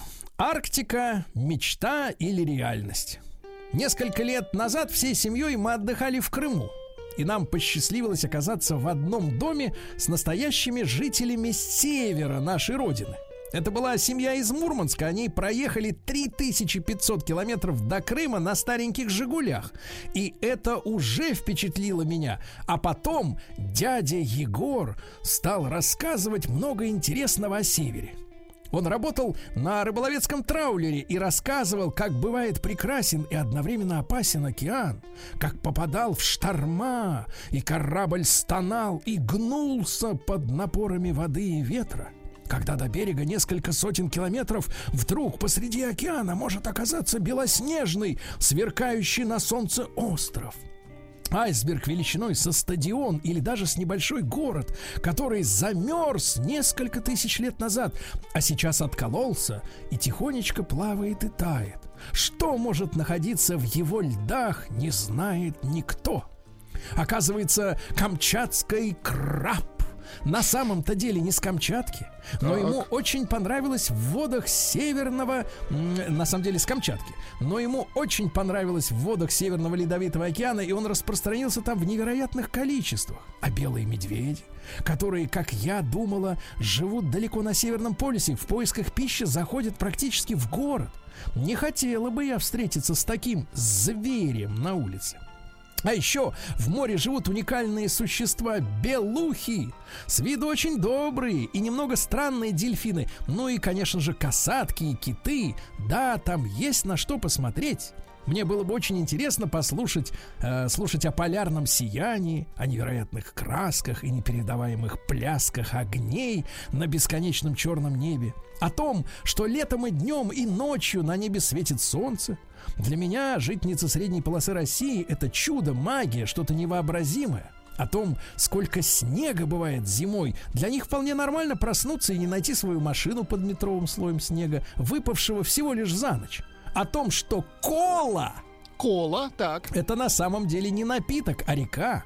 И это лишь малая часть того, что можно увидеть и узнать, находясь в районе Мурманска или чуть севернее. Что уж говорить о Северном полюсе, о макушке мира, о точке, где даже время определить невозможно. Сделав небольшую пробежку вокруг Северного полюса, можно за несколько минут проскочить все 24 часовых пояса планеты. Правда интересно? А вокруг бесконечные просторы необитаемых льдов, тишина и покой, красота. Никто никуда не спешит, не снуют автомобили, не ревут многотонные грузовики. Все потому, что добраться сюда можно только на специальных судах, атомных ледоколах.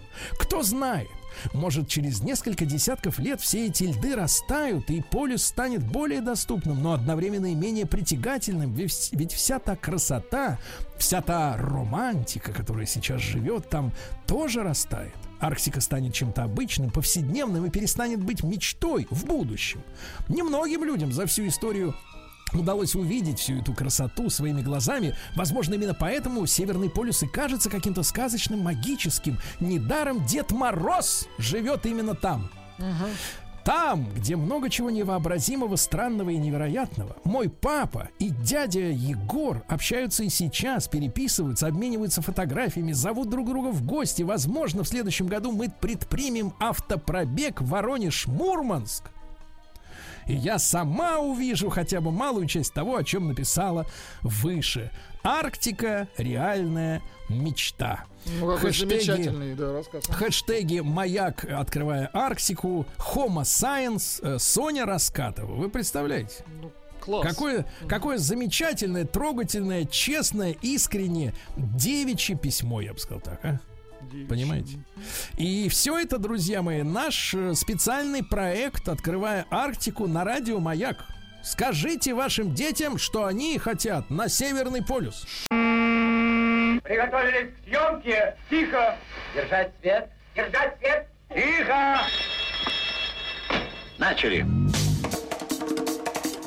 фильме снимались? В главных ролях. В главных ролях. Главной роли В снимались. главных ролях. В главных ролях. В главных ролях. В ролях. В ролях. В ролях.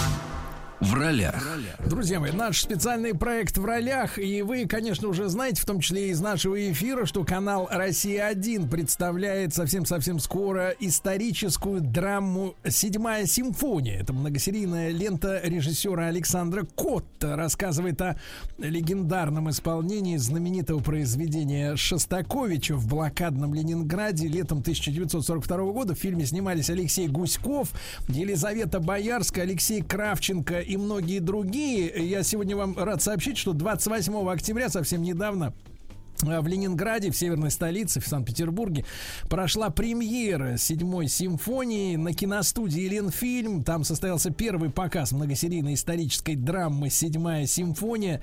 Фильм представляли лично режиссер Александр Кот, продюсер Антон Златопольский, Александр Роднянский, а также актер Алексей Гуськов, Елизавета Боярская, Алексей Кравченко и другие. Ну и понятно, что история седьмой симфонии от истории Ленинграда неотделима, поэтому показ именно в северной столице стал настоящей проверкой для создателей картины. Она прошла успешно. Ну, а э, вся страна увидит, начнет смотреть эту работу 8 ноября. То есть через неделю в 21.20 на телеканале «Россия-1» состоится премьера многосерийной исторической драмы «Седьмая симфония. Пронзительная человеческая история» об одном из самых вдохновляющих и невероятных эпизодов Великой Отечественной войны, когда весь мир, затаив дыхание, слушал великую музыку из блокадного Ленинграда. Друзья мои, ну и на прямой связи с нашей студией в этом, в этом мгновении Александр Роднянский, режиссер, продюсер, медиа медиа-менеджер, основатель компании Non-Stop Production и AR Content. Александр, доброе утро. Доброе утро. Александр, рад снова с вами встретиться в прямом эфире. И, конечно, конечно, вопрос, как к одному из авторов, э, ну, вы понимаете, Александр, на тему Великой Отечественной войны множество есть фильмов э, и, и сюжетов, которые еще не стали э, основой, да, для реальных сюжетов, которые не стали основой для каких-то замечательных работ. Вот почему именно к этой теме вы, как э, автор, решили обратиться? Ну, помимо понятного и, в общем, всем э, для всех не требующего объяснения ответа о том, что я боюсь, что тема будет вечной и актуальной всегда, ну, естественно, потому что это культурный код, объединяющий очень разных людей в единый народ, и это будет всегда. Э, конкретная история седьмой симфонии, ее исполнение 9 августа 1942 года – в блокадном Ленинграде, это, наверное, одна из самых пронзительных, человечных и гуманистичных историй времен Второй мировой войны и вообще. Потому что умирающие от голода, истощенные, а,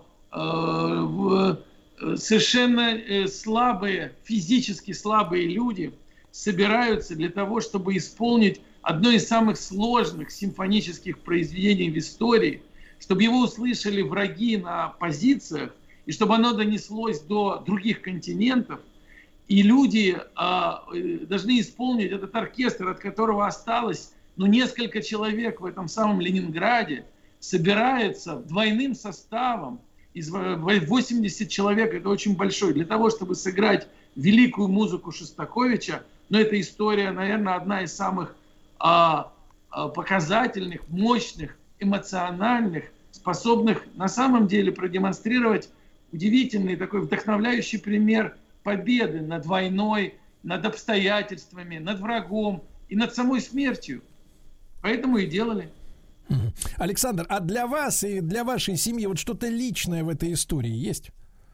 Вы знаете, ну я, как и вся, ну, как и весь в прошлом советский народ, часть же его. Поэтому вся моя семья родом из Киева, поэтому у нас своя-то, свои-то даты были. Бабий Яр, освобождение Киева, которые отмечали в свое время, я имею в виду освобождение, естественно, или поминали погибших Бабий Яру. Но вот для моих, для всей моей семьи 9 мая и блокада Ленинграда были такие священные совершенно э, даты. Поэтому все, что связано с симфонией, седьмой симфонией, это было с детства и с юности. И поскольку я из кинематографической семьи, то мы отдавали себе отчет в том, что из себя представляет ну, как бы сила искусства, извините за высокий стиль, когда музыка, на самом деле, вдруг является инструментом победы. И это правда, это не преувеличение.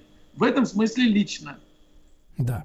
да, Александр, ну вот э, этот фильм, э, о чем он, с вашей точки зрения, в большей степени об искусстве э, или о людях, или о войне?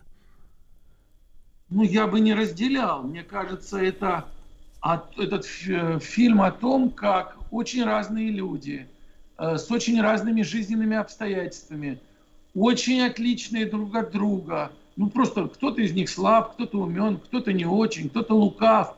Ну, как бы, как обычно, как в обычной жизни. Вдруг объединяется в условиях страшного испытания, войны и смерти, э, вокруг погибают люди, бомбежки, блокада, голод.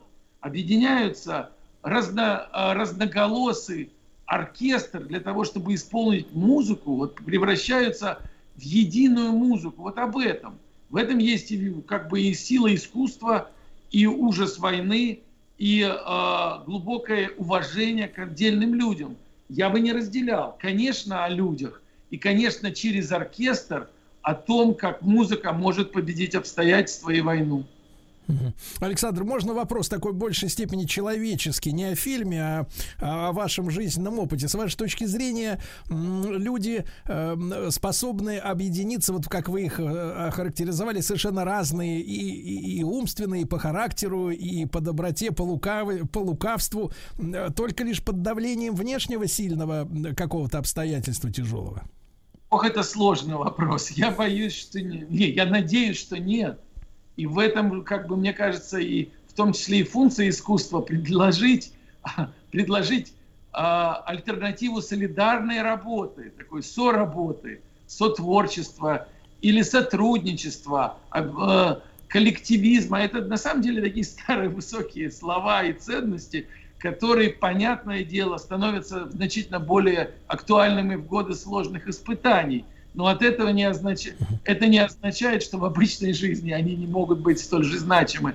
Просто, к сожалению, вызовы э, жизненных обстоятельств делают их э, более актуальными и в, вызывают к жизни значительно более эффективно. Но это проблема человеческой природы. Да, друзья мои, я напомню, что мы сейчас э, в прямом эфире с Александром Народнянским, режиссером, продюсером, медиа-менеджером. Э, э, Александр, э, как продюсер, э, сделал, э, составив большой команды, э, картину, многосерийную картину «Седьмая симфония», которая 8 ноября в 21.20 э, выходит в эфир телеканала «Россия». Мы сегодня об этом фильме э, говорим. И вот главный герой э, этой работы Карл Элиасберг да, вот э, после войны эта фамилия была как-то позабыта. Была работа 1957 года под названием Ленинградская симфония, вот, и, и, и там главному действующему э, лицу дали совсем другое имя. Э, я так понимаю, что, Александр, вы работали с архивами, изучали исторические документы, а, а вот как так получилось? Что за история с э, таким немножко подзабытым, скажем так, музыкантом, музыкантом, да, в широком э, смысле, и как вы собирали фактуру для сценария, если о человеке мало старались говорить? Ну, о нем, о нем осталось много воспоминаний. Например, очень интересные были воспоминания Евгения Светланова а, и других дирижеров. А, их собирали очень тщательно. Режиссер Александр Кот и исполнитель главной роли, и продюсер, на самом деле, и инициатор этого проекта Алексей Гуськов – ездили в гости к племянницам Ильи Асберга, которые очень хорошо помнили своего дядю и поделились воспоминаниями в деталях. Э, к сожалению, конечно же, он не дожил, и действительно э, судьба э, послевоенная оказалась к нему неблагосклонна и неблагодарна. У него не было своего оркестра, его не вспоминали, и персонажу фильма «Ленинградская симфония» было дано а, другая фамилия и другое имя, но сам факт, что мы сегодня о нем говорим, и что это главный герой а, сериала, выходящего в эфир главного канала страны в 2021 году, все-таки очень а, честная позиция по отношению к выдающемуся человеку, усилиями которого был, собственно говоря, собран этот оркестр, и, и исполнено а, сложнейшее симфоническое произведение в обстоятельствах, которые не предполагали ничего подобного. Александр, ну, э, э, я посмотрел на фотографии главного героя, да, ну, реально, я имею в виду Карла Элиасберга, и, и вижу, что замечательный наш актер Алексей Гусков, тоже знаком лично, э, э, замечательный актер, но внешне они мало похожи друг на друга. И вот э, чем можно объяснить режиссерский выбор, почему именно Алексей Гуськов?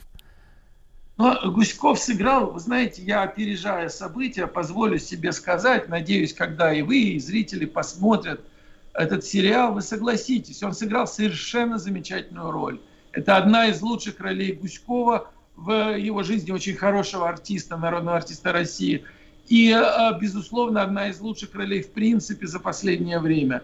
Сложнейшая. Он потерял намеренно к этой роли 14 килограмм он на самом деле в итоге оказался даже внешне похож, мы неоднократно проверяли.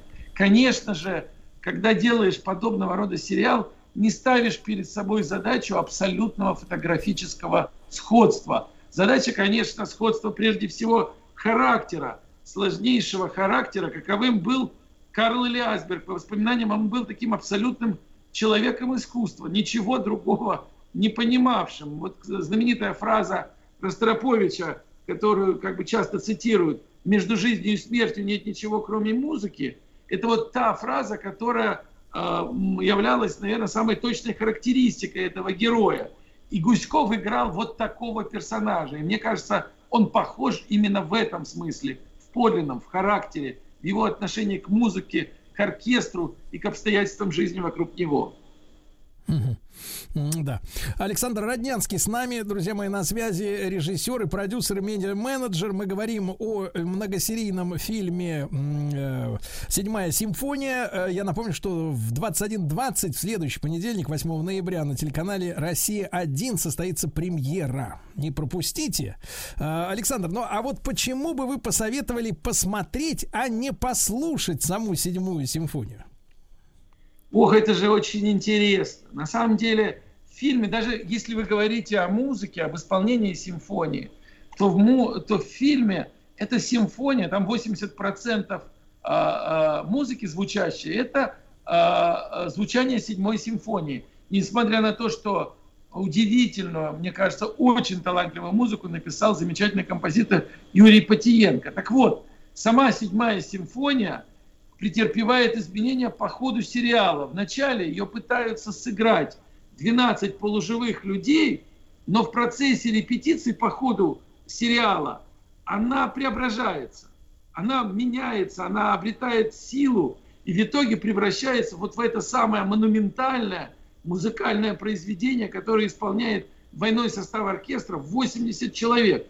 И в итоге там в финале там фигурирует, ну, у нас снимался большой симфонический оркестр Ленинграда, и там настоящие музыканты из оркестра Михайловского театра Петербурга. А, вот в этом смысле это очень аутентично. Но самое-то главное, что за, всей, за исполнением великой музыки стоят живые люди. Живые, то есть на самом деле несовершенные, очень большими внутренними проблемами, а, находящие общий язык, не просто находящие друг с другом, с трудом справляющиеся с жизненными вызовами и вызовами войны. И вот следить за этими людьми, за людьми, которые должны сыграть великую музыку вместе, и при этом должны справиться с тем, с чем справлялся весь огромный советский народ в это время, по-моему, безумно любопытно. В этом есть такая ну, человеческая интонация, человечность. Нету пафоса, нет излишнего нажима, нет ничего, что, знаете, иногда отпугивает от военного кино. Есть такие живые люди, обычные, не солдаты, не офицеры, а те, кто вот жили в тылу, старики, а, женщины, а, дети есть. Ну, то есть, как бы в этом смысле э, сериал отличается от аналогичных. Потому что, к сожалению, солдаты и офицеры идут на войну а, с пониманием того, что многие погибнут. И это, ну, к сожалению, э, не то чтобы естественно, но это закономерно. А вот когда погибают или справляются с вызовами войны обычные гражданские люди, и это удивительно, сильно и страшно. В этом смысле, мне кажется, очень интересно смотреть. Александр, ну поскольку, э, поскольку фильм о музыке, да, и поскольку есть возможность, э, опять же, э, в фильме использовать музыку, вы говорите, что на 80% саундтрек, ну то есть вот музыкальное оформление, да, и есть седьмая симфония Шостаковича, а, и, и, и роли исполняли в оркестре настоящие музыканты, как вы, я как человек с радио, да, который работает только со звуком, картинки нет, не могу не спросить, как вы решали вопрос со звуковой дорожкой самой? Вы брали звук э, со съемок вот живой, особенно когда речь шла, речь шла о маленьком оркестре из 12 человек. Вот это тоже ведь очень сложная задача. Конечно, в том-то же и дело. Писали специальные партитуры на 12 человек, исполняли реальные музыканты. Причем, ну, как бы это не только звук, это еще и а, а, изображение. Поэтому у музыкантов же есть особые жесты, движения пальцев они очень по-своему и говорят, и ходят, и ведут себя, особенно сидя в оркестре. И вот за этим тщательнейшим образом следили, за всеми этими мелочами, вещами, и в музыке, и в исполнении на 12, на 20 человек, на 80, вносили коррективы, переписывали, чтобы все это выглядело убедительно, правдиво и достоверно. Это на самом деле была колоссально сложная работа. Значительно более сложная, чем, ну не то чтобы среднестатистические, а даже подчас очень сложно очень сложные в постановочном смысле сериалы и фильмы. И не могу не спросить, вот, Александр, я сегодня э, начал наш с вами разговор, история о том, что 28 октября в Ленинграде прошла как раз на Ленфильме э, премьера, несколько, там, э, пер, первая, я так понимаю, серия, первых двух серий, э, седьмой симфонии, вот вы там были, вы видели глаза зрителей, вот э, какую, как бы, обратную связь вы получили, что вы, что вы чувствовали, когда люди смотрели? Это очень необычное впечатление. Сериалы же, как правило, не предназначены для показа на большом экране. А там смотрели в, на кинотеатре, в кинотеатре Ленфильмовском на большом экране. Сидели а, а, люди, которые застали блокаду детьми, сидели журналисты и смотрели очень хорошо, потому что показывали почти три серии. На самом деле очень большой объем. Мы сами всей группой сидели, при том, что ну, я смотрел, и Антон Златопольский, руководитель канала «Россия-1» и продюсер сериала. Мы видели его в этой версии ну, несколько десятков раз. Мы смотрели, и, честно говоря, он держал. Он держал по-настоящему эмоционально, потому при том, что это, ну скажем честно, не самое развлекательное телевизионное предложение аудитории. Но аудитория эмоционально реагировала. Были люди даже со слезами. Даже, ну, то есть я боюсь, знаете, когда вы задаете вопрос мне, я все-таки вовлечен в этот проект. Не хочется его хвалить, потому что, ну, зачем же? Это должна аудитория должна сама сделать, э, сделать собственные выводы. Но посмотрели эмоционально и глубоко. И потом, конечно же, об этом говорили.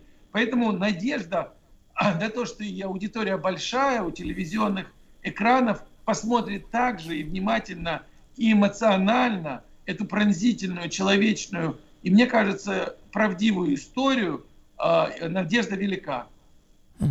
Друзья мои, ну я благодарю Александра Роднянского, режиссера, продюсера, медиа-менеджера, основателя компании Non-Stop Production и AR Content. Э, мы с ним беседовали в прямом эфире. Э, вы были нашими слушателями. И о чем мы говорили? Я еще раз напомню, что канал «Россия-1» э, представляет историческую драму «Седьмая симфония». Это многосерийная лента режиссера Александра Котта. Она рассказывает о легендарном исполнении знаменитого произведения Шостаковича в блокадном Ленинграде в августе 1942 года. В фильме снимались Алексей Гуськов. Вы слышали, да, из нашего разговора, что э, народному артисту пришлось похудеть на 14 килограмм, потерять 14 килограмм веса ради этой роли. Елизавета Боярская, Алексей Кравченко, многие другие.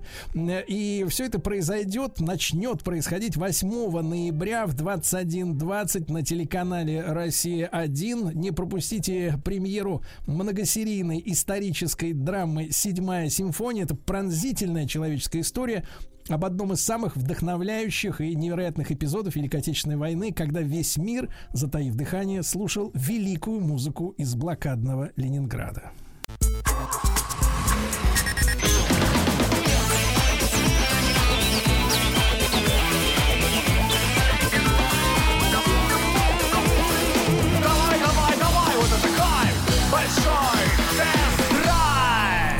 Не может быть, дорогие друзья, не может быть понедельник, не рабочие дни, а в офисе сам Рустам Иоаннович. Доброе утро, Сергей Валерьевич, с возвращением. Доброе утро, Влад. Доброе утро, уважаемые радиослушатели.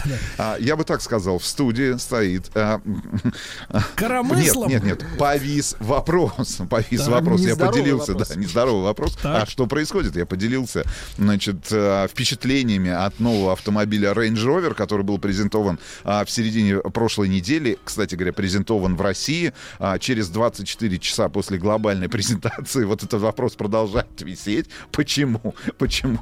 Почему так автомобили стоят дорого, Сергей Валерьевич? нет, я, я на эту тему, я на эту тему, я просто, э, честно говоря, вчера э, тоже шерстил новости, да, для того, чтобы сегодня с утра выйти в эфир, подготовленным, быть в теме, Э, и вылезла реклама Land Cruiser 200. За сколько, Сергей Валерьевич? За 300. 14. 14. 14. Мгм. 300, то есть, да, 300, Land Cruiser 300 за 14 миллионов. И, э, честно говоря, в этой, в этой связи, знаете, нас э, раньше, э, вер- вернее, как бы, давайте скажем так, нам стало легче работать, потому что если раньше нас упрекали, что мы рекламируем, в кавычках, а мы никогда не рекламируем автомобили, мы о них просто даем честное экспертное Мы мнение. рассказываем. Да, мы повествуем. Так вот, если раньше нас упрекали, что мы, э, рассказывая о дорогих автомобилях, работаем на богатых, да, то теперь, мне кажется, для, я не знаю, для людей не в себе, которые готовы отдать, э, в общем-то, за- 14 миллионов за Land Cruiser 300. Ну, как-то, как-то вот это предположение, возможно, я не Две, прав. две цены, Сергей Э, Валерьевич. ну, насколько, Две. насколько должно хотеться, да и 7, извините меня, как-то уж Не слишком. очень гуманно, я согласен с вами. не очень гуманно. Поэтому А автомобили... вы так прямо вот и скажите, не стоит он 7. Да, потому что О. Сильно. А, Сильно? Сильно. Вот, э, Рустам Иванович, ну я видел вас опять в балахоне э, с чужого плеча, значит, э, в обзоре на канале Большой тест-драйв на YouTube. У нас небольшая коллаборация случилась с Костиком а, Заруцким, академиком. Он передавал вам огромный-огромный привет. Ну, Я А, понимаю, так в неприличных выражениях. Нет, нет, нет, ну нет, на самом деле он был расстроен тем, что ему не удалось пообщаться с вами. Слушай, ну я вот вкратце о своих А, кстати, здоровее будет. Здоровее будет, да. Говорит, что вот в Ленинградской области, например, Так. в Санкт-Петербурге, немножко другое отношение, в частности, к коронавирусной инфекции. Но об этом, может быть, э, в ближайших... Более легкое в отношение. ближайших- в ближ- за, забористее, в, в ближайших наших включениях мы расскажем. Слушай, ну немного о впечатлениях, да, потому Да. что всем же хочется узнать из первых рук. Огромное количество вопросов люди задают на улицах, в офисах, значит, Так. э, в, так, в такси, когда встречают. Ну что, посмотрели, удалось пощупать. Удалось... О уда- чем речь-то? а, Это абсолютно новый Range Rover, а, абсолютно новый настолько, а, что построен на новой платформе, которая предполагает, э, и это, наверное, самое главное, предполагает наличие трех силовых установок. Ну, то есть сама платформа уже сама по себе есть, является погодите, гибридной. давайте так, давайте так, давайте так. Трех силовых установок сразу в- в- следующие. Это первое, двигатель внутреннего сгорания. Гибридная. Второе, второе, электроустановка. Третье, Гибрид. э, дрезина, что ли, Нет, гибрид, тяге? гибрид, гибрид. И, соответственно, именно эта платформа новая, это первый автомобиль, который компания, э, значит, э, Jaguar Land Rover представила миру. Это первый автомобиль. Значит, э, вне зависимости от силовой установки у вас не будет меняться объем. Например, в том же самом багажнике при размещении батареи или, например, гибридной силовой установки. То есть это на самом деле такая переходная платформа между автомобилями прошлого, автомобилями настоящего и автомобилями будущего. Это, это первое. Это, это, наверное, самое главное. Она усилена, значит, э, лонжероны усилены стальными листами, стало, ну, как, как это обычно бывает, когда вам презентуют абсолютно новый автомобиль. Значит, Я не понял, э, стальные листы, мы готовимся к зомби-апокалипсису. нет, нет, нет, нет. Ну, просто для того, чтобы обеспечить необходимый уровень безопасности. Значит, второе, на что я обратил внимание, автомобиль подрос. Подрос он в целом, ну, если говорить об общих об- ну, о цене мы чуть позже поговорим. Значит, если мы говорим о габаритах этого автомобиля, парень. ну, почти почти там на 5 с лишним сантиметров, но Да при что? этом, да, при этом, на самом деле, самое главное, это, на что я обратил внимание, на 7 с лишним сантиметров увеличили они, э, значит, расстояние между передней и задней осью, что добавило, конечно же, комфорта там для пассажиров заднего дивана. Ну, честно говоря, никогда не тяготился проблемой отсутствия площадей внутри Range Rover Нет, Vogue. э, нет, нет, не, ну мы о классическом Range Rover говорим, да, и на самом деле, если это не длиннобазный Range Rover, да, ну вот классический Range Rover, ну вот эти там 7, 7, 7, я так понимаю, там сантиметров вот эти э, в, в, в новых размерах между передней и задней осью, мне кажется, должны добавить там Ну, слушайте, дополнительный я уровень когда, комфорта. я когда посмотрел ваш видеообзор, потом внимательнее вот сейчас рассматриваю фотографии, меня вот что, давайте так, смущ, смутил Вы задавайте один, вопрос, да. один маленький момент. Нет, во-первых, конечно, феноменально красивый филей получился, да, если А, он, вы- он выз- а, на самом деле, перед тем, как мы начали свою съемку, перед тем, как мы начали знакомство с этим автомобилем, который был представлен ну, в одном из павильонов Москвы, значит, огромное количество вопросов и сомнений было у а, зрителей, у подписчиков наших, ну и, соответственно, вообще в целом у автоэкспертов относительно именно кормы этого автомобиля. Да, она Мног- слепая. Да, многие говорили о том, что, ну, слушайте, ну, это, это точно не пол... э- это та корма, которая не пойдет в народ, это та корма, которая не получилась у дизайнеров. В народ Же- она не пойдет Да. по причине цены. Конечно, конечно. Значит, она пойдет в определенный народ. дело. Ребят, но э, в жизни, в жизни, в на реальном автомобиле, конечно же, вот этот дизайнерский ход, который использовали а, в компании Jaguar Land Rover, выглядит более чем достойно. А, значит, э, несмотря на все колки и замечания Кости Академика относительно того, что все это можно было реализовать при помощи а, пленки и тонировки, значит, э, и фена в любом, э, значит, гараже нашей страны, на самом деле вживую смотрится очень-очень достойно. Единственный вопрос, вот, который у меня вызвал, это расположение поворотников. Я не знаю, обратил ты внимание или а нет. где они? А, вот, значит, э, ты-то видишь только стопы, причем, а, значит, задние фонари в нерабочем состоянии, они, ну, в общем, никак не определяются, да, то есть вот этот весь дизайнерский облик кормы, он как бы завершен. Слепой. Он слепой, да. Значит, э, как только вы включаете там освещение, ну, поворотники, да, поворотники на самом деле, они находятся в параллели земли, дорожному полотну, и вот в этой горизонтальной планке, да, как- Погодите, погодите, это что, получается, они как в Kia, что ли? Отдельно? Сергей Валерьевич, вот видите, да, вы не, сде- вы не сдержались. Погодите, Но нет, это, я просто это знаю, это единственное- решение, погодите, Подожди, решение, это которое использовали единственное- в свое время, это- смотрите, э, кроссоверы Audi и вот кроссоверы Kia Короче, Hyundai. короче, они вот в верхней этой планке, верхней, А, верх, верхней. верхней черной планки, верхней Тогда черной нет, планки. тогда отзываю Верхней- слова. нет, в верхней черной планке, но выглядят они оторванными, оторванными, да, от, э, соответственно, от цветовой, от, от цветотехники как бы вертикальной этой, да, которая очень красивая. Значит, там как-то они об- развернули светодиоды. В общем, очень много говорили о технологических решениях, раз- которые... раз- раскуроченные Нет, светодиоды. они развернули светодиоды, они как-то их развернули, установили там обратное зеркало. В общем, очень сложно. Я, честно говоря, так до конца и не помнил, не понял вот тех- техническое решение Ну, надо, надо по нашим задним фонарям. Надо нашим, нашим слушателям пояснить, о чем говорил вот ваш академик. Э, Потому что э, действительно у нас очень много чудил на дорогах, которые заклеивают э, тонировкой просто фонари штатные, да?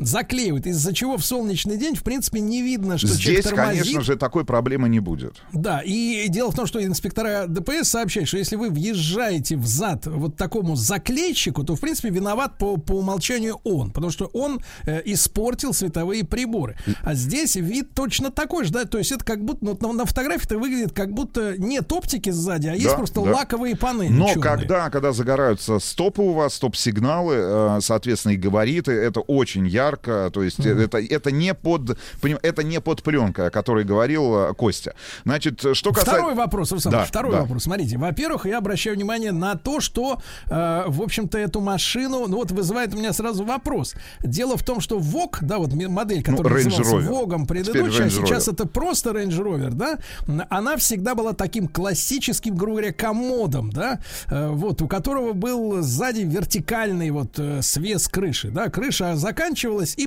падала резко под 90 градусов э, вниз. А у Range Rover Sport, который вы вот сейчас тестируете, да, в длительную взяли, у него очень скошенная как раз спортивная крыша, поджарый филе и скошенная крыша. А вот у нового Range Rover, о котором мы говорим, тоже скошенная крыша. Немного, немного. Но это, я так понимаю, такой некий дизайнерский ход для того, чтобы придать. Ну и, и у нас, конечно же, были представлены два автомобиля. Это длиннобазный Range Rover, да, ну вот этот, э, по сути, гигантский лимузин, да, в кузове а, кроссовера, и а, SV-версия. Ну, то есть очень спортивный, заряженный, такой с очень, в, в очень интересном цвете автомобиль. Значит, действительно, вот э, когда ты смотришь с расстояния там метров 5-10 на этот автомобиль, именно на короткобазный, да, Range Rover новый, uh-huh. есть полное ощущение, что перед тобой новый Range Rover Sport новый Range Rover Sport просто очень большой. Значит, э, что касается головной оптики, а, я запомнил цифру, миллион двести тысяч зеркал в каждой, в, каждой, в каждой фаре передней. Я не знаю, сколько это стоит. Значит, все эти миллион двести тысяч зеркал находятся в неком а, электромагнитном поле, которое управляет ими, которое позволяет очень четко вырезать, ну, в общем, э, все то, что... Ну, я читал какие-то сумасшедшие данные, что эта фара светит на полкилометра. Да, и самое главное, что обеспечивает вам практически дневное дневное освещение на ночной дороге. Это вот то, что я запомнил. Открыли капот, обнаружили под крышкой, э, значит, вот этой пластиковой, да, которая закрывает обычно двигатель внутреннего сгорания, обнаружили двигатель от компании BMW, Biturbo 4.4, 530 лошадиных сил. Ну, ну в общем... Название колоб... хотя бы как-то затерто? Заклеено. Нет, нет, нет, все видно, BMW, ну, имеется в виду Погодите, на патрубках. А в чем прикол? На... В чем прикол? Это коллаборация. Ну, слушай, об этой коллаборации мы говорим очень давно, что есть несколько компаний, которые реально разрабатывают крутые крутые двигатели, значит, крутые моторы. Это, соответственно, BMW, если мы говорим о дизелях, например, да, это сотрудничество той же самой BMW, либо Mercedes с французами. Ну, вот в данном конкретном случае а, англичане сделали выбор, ну, на топовой версии, на заряженной именно в пользу а, двигателя внутреннего сгорания из, получается, из Мюнхена. А значит, а что дает эта установка? Ну, дает, э, как говорят, отличные динамические характеристики, Сергей Валерьевич. Да, полностью, а, абсолютно новая подвеска, заднее шасси стало полноуправляемым, полноуправляемым, как и на лучших представителях немецкого автопрома, премиальных, да, там премиальных автомобилях, ну, на, на тех же автомобилях Audi, там, либо на автомобилях Mercedes, дает феноменальный, э, значит, радиус разворота для этого большого автомобиля, меньше, чем у Evoque. Значит, что касается внутренности, об этом, наверное, поговорим после небольшой паузы. Да-да, и нас на... ждет, конечно, столкновение с бездной в виде цены. Нет, ну, кроме этого, нас ждет еще и столкновение столкновение с тем, что а, максимально попытались автоматизировать ну, практически все процессы, а, которые раньше связывали человека просто с автомобилем. Я вот, честно говоря, нахожусь, опять же, в неком недоумении.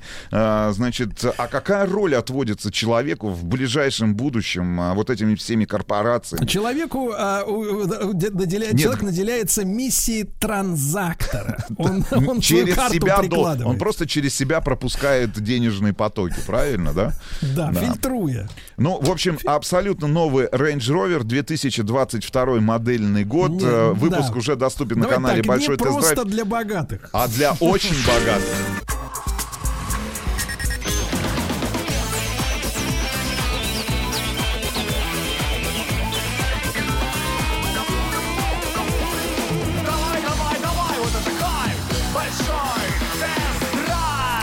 сегодня с Рустам Ивановичем мы ведем программу. Знаете, я придумал под каким девизом, Рустам ну Иванович? Раньше у вас не было денег на яхту, а теперь на, на автомобиль. Да нет, ну перестаньте. Автомобиль Автояхта. на самом деле получился, конечно же, прекрасно. Нет, я не про это конкретно, прекрасно. я вообще, в принципе, да, про да, общую Но ситуацию. это тут вопрос, нет, ну тут вопрос, э, на самом деле, э, к регулирующим органам, на самом деле, к той же ФАС, э, к Федеральной антимонопольной службе, потому что я разговаривал с представительствами, они, честно говоря, сами в, находятся в неком таком недоумении. Часто слово сегодня звучит. Они, честно говоря, не понимают, что с этим делать. То есть откатов нет с этой э, ситуации? Нет, откатов нет. Есть рекомендованная розничная цена на тот или иной автомобиль, на ту или иную модель. А дальше уже, а, как Чистый помните, бизнес. как помните, нам в самом начале, да, 90-х говорили, невидимая рука рынка. Ну вот, она, в принципе, Анатолий даже... Борисович, да нет, ну, а, да, она, в принципе, осязаемая, эта рука, и мы понимаем, в чей карман склада, да. складываются эти сверхприбыли. Значит, что касается интерьера, а, внутренности этого автомобиля, на что Слушайте, я но обратил я вам бы скажу внимание. так, очень-очень лаконичный. Очень лаконичный, но с другой, с другой стороны роскошный и, конечно же, изящный получился новый Range Rover. Очень много было вопросов относительно новой мультимедийной системы, которая Она перекочевала. висит. Она висит, которая перекочевала из обновленного Ягуара. Он как раз сейчас у нас на тесте. F-Pace заряженный с индексом SV SVR. А, значит, могу сказать, что она полностью повторяет вместе с блоком климат-контроля как раз э, мультимедийку и климат-контроль, которые в обновленных Ягуарах появились. Но, как мне объяснили представители компании, сделано исключительно в практичных целях. Ну, исходя из того, что в ближайшее время меняться будет только, ну, условно говоря, оболочка, да, там визуализация какая-то. И вот по большому счету этот Ну, большой там свое время- как в 13-дюймовый свое время, монитор а, должен Александр. обеспечить, да, ну, вот какую-то преемственность просто. У вас меняется оболочка, ну, ну с, с другой стороны, я вот тоже на, на самом деле не понимаю. Ну, вот есть и есть он, да, вот, условно говоря, прикрепленный на присоске экран. Вот пускай, вот, вот пускай Рустамович, он и будет. ну, в общем, как в свое время мы с вами удивлялись прозорливости маркетологов, когда в Мерседесе мы обнаружили нарисованные часы Улис Нардан. Да, да, да, вполне возможно. Слушайте, но здесь огромное количество сейчас же появилось коллабораций, когда в виртуальном мире реальные бренды представляют свои коллекции. Вот, у вас есть возможность, например, для себя, для своего инстаграма купить то или иное, а, значит, э, я не знаю, ну, я, я хотел сказать платье, но вот, например, если вы девушка, у вас есть возможность купить платье, изображение, реально примерить его, выставить в своем инстаграме. Короче, а мир сходит с ума, значит, что касается каких-то фишек, на что мы обратили внимание, когда ты подходишь к автомобилю, ты обращаешь в первую очередь, а, значит, свое внимание, извините за тавтологию, на то, что внизу, ну вот ты представляешь, да, соответственно, передняя, задняя дверь, а, значит, э, Так. и а, ты видишь четыре а, парктроника на передней и на задней На двери по дверях? два. Да, на дверях. Ну, соответственно, у тебя есть, э, господи, как это называется-то снизу? Вылетел-то из головы, Снизу Сергей Иванович. есть Ну, э, ботинки. Да нет, нет, ну на дверях, ну на Э, дверях. Под э, порог. Пороги, пороги, да, которые закрывают вместе с дверью, они такие пластиковые, То они погодите, немножко в- погодите, на, то погодите, порогах. наконец-то, наконец-то вместе с BMW перекочевал не только двигатель, но и отдельные пороги, как на, На X5 и выше. Короче, значит, э, и вы видите, вы видите э, парктроники, встроенные вот в эти пороги. Значит, ты задаешься вопросом, зачем здесь парктроники? Ну, типа круговой обзор наверняка, да, там возможность в автоматическом режиме припарковать автомобиль. А нет, все это сделано для того, чтобы в автоматическом режиме позволить вам открывать и закрывать двери. Потому что, значит, на боковой поверхности уже внутри, значит, двери самой появилась кнопка закрывания дверей. Вам не нужно, Сергей Валерьевич, прикладывать усилия для того, чтобы закрыть эту дверь. Вы можете нажать кнопку. Ну, как это происходит, например, в автомобилях Rolls-Royce? Ну, понимаем, да? Значит, откуда эта фича, эта фишка перекочевала. Значит, более того... Да, да, да. Сергей Валерьевич, более того, значит, под э, э, ручкой, э, значит, которая внутри автомобиля находится, значит, как же она-то называется? Ручка-держалка. Ну, Ручка-держалка, ручка-держалка. Значит, там тоже есть кнопка, там тоже есть кнопка, которая закрывает этот автомобиль. То есть у вас есть возможность выбора.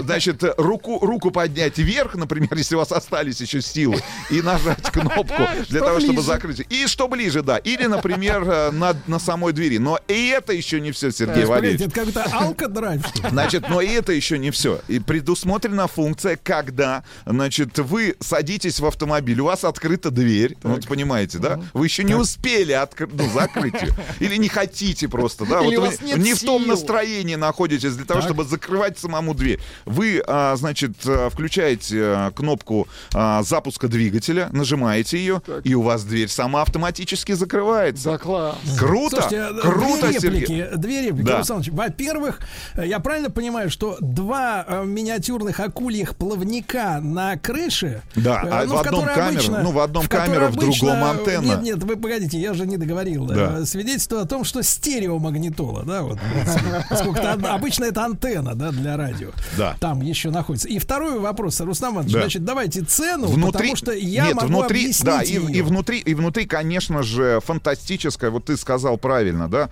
очень интеллигентным а, салон получился. Лаконичный. Лаконичным, с другой стороны, роскошным и изящным. Э, Ничего это, лишнего. это лучше Нет, ну на текущий... чем- Серег, это лучше на текущий момент Range Rover. Я Но не знаю, тема- чем они будут такая, удивлять. Чем да. меньше деталей, просто тем больше простора, правда? Да, Ну вот, значит, а цена, скажи, теперь э, э, цена. цена на британском рынке 100 тысяч фунтов стерлингов. То это это 10 100 миллионов. миллионов. Нет, А, это 10. 10. Сергей Валерьевич. Нет, я уже готов 100. И во-вторых, давайте, Да. смотрите, давайте. Значит, Да. 10 миллионов это рекомендованное. Значит, Нет, я это, вижу, это фунтах вижу лица- стерлингов. Это мы еще не привезли автомобиль, Так, Сергей а Иванович, не растаможили его. Да. Давайте. Итак, я вижу, я вижу потирающие руки довольных Дилеры. барык. Да. Э, В данном случае барык, потому что такая накрутка это поперек совести, товарищи. Я вам серьезно говорю. Так вот, они потирают руки, значит, уже тридцуля, правильно? 30 миллионов. Почему Если, 30? э, Нет, ну, растаможите Да плюс нет, еще. ну я думаю, что в районе 15, там 17 Первый миллионов. Двадцарик. Давай, сейчас вам, да. И второй, и следующее. Я объясню эту цену, Рустам. Да. Я объясню, потому что э, это не, не, так сказать, не лишнее вложение. Наконец-то у Range Rover, который раньше назывался VOG, э, наконец-то в кузове утопленные ручки, так? Да, конечно, и от вот эта ликвидация этого а, сопротивления воздуху и дает вам Нам возможность миллионов. через миллион лет Ну, оправдать вы, эту цену. вы, вы не Через представляете. Серег, на сам, Сергей, вы не представляете, какой, конечно, красивый автомобиль получился. Вот вы когда увидите оконную линию, когда вы увидите оконную линию, этот вы автомобиль на отдадите 20 30. в феврале, в феврале и в марте следующего года, я надеюсь, у нас будет эта возможность. В общем, Я понял, что выкидываться из этого окна не хочется. нет, нет. А жаба не, не задушит. Спасибо, Рустам. Спасибо. Еще больше подкастов «Маяка» насмотрим.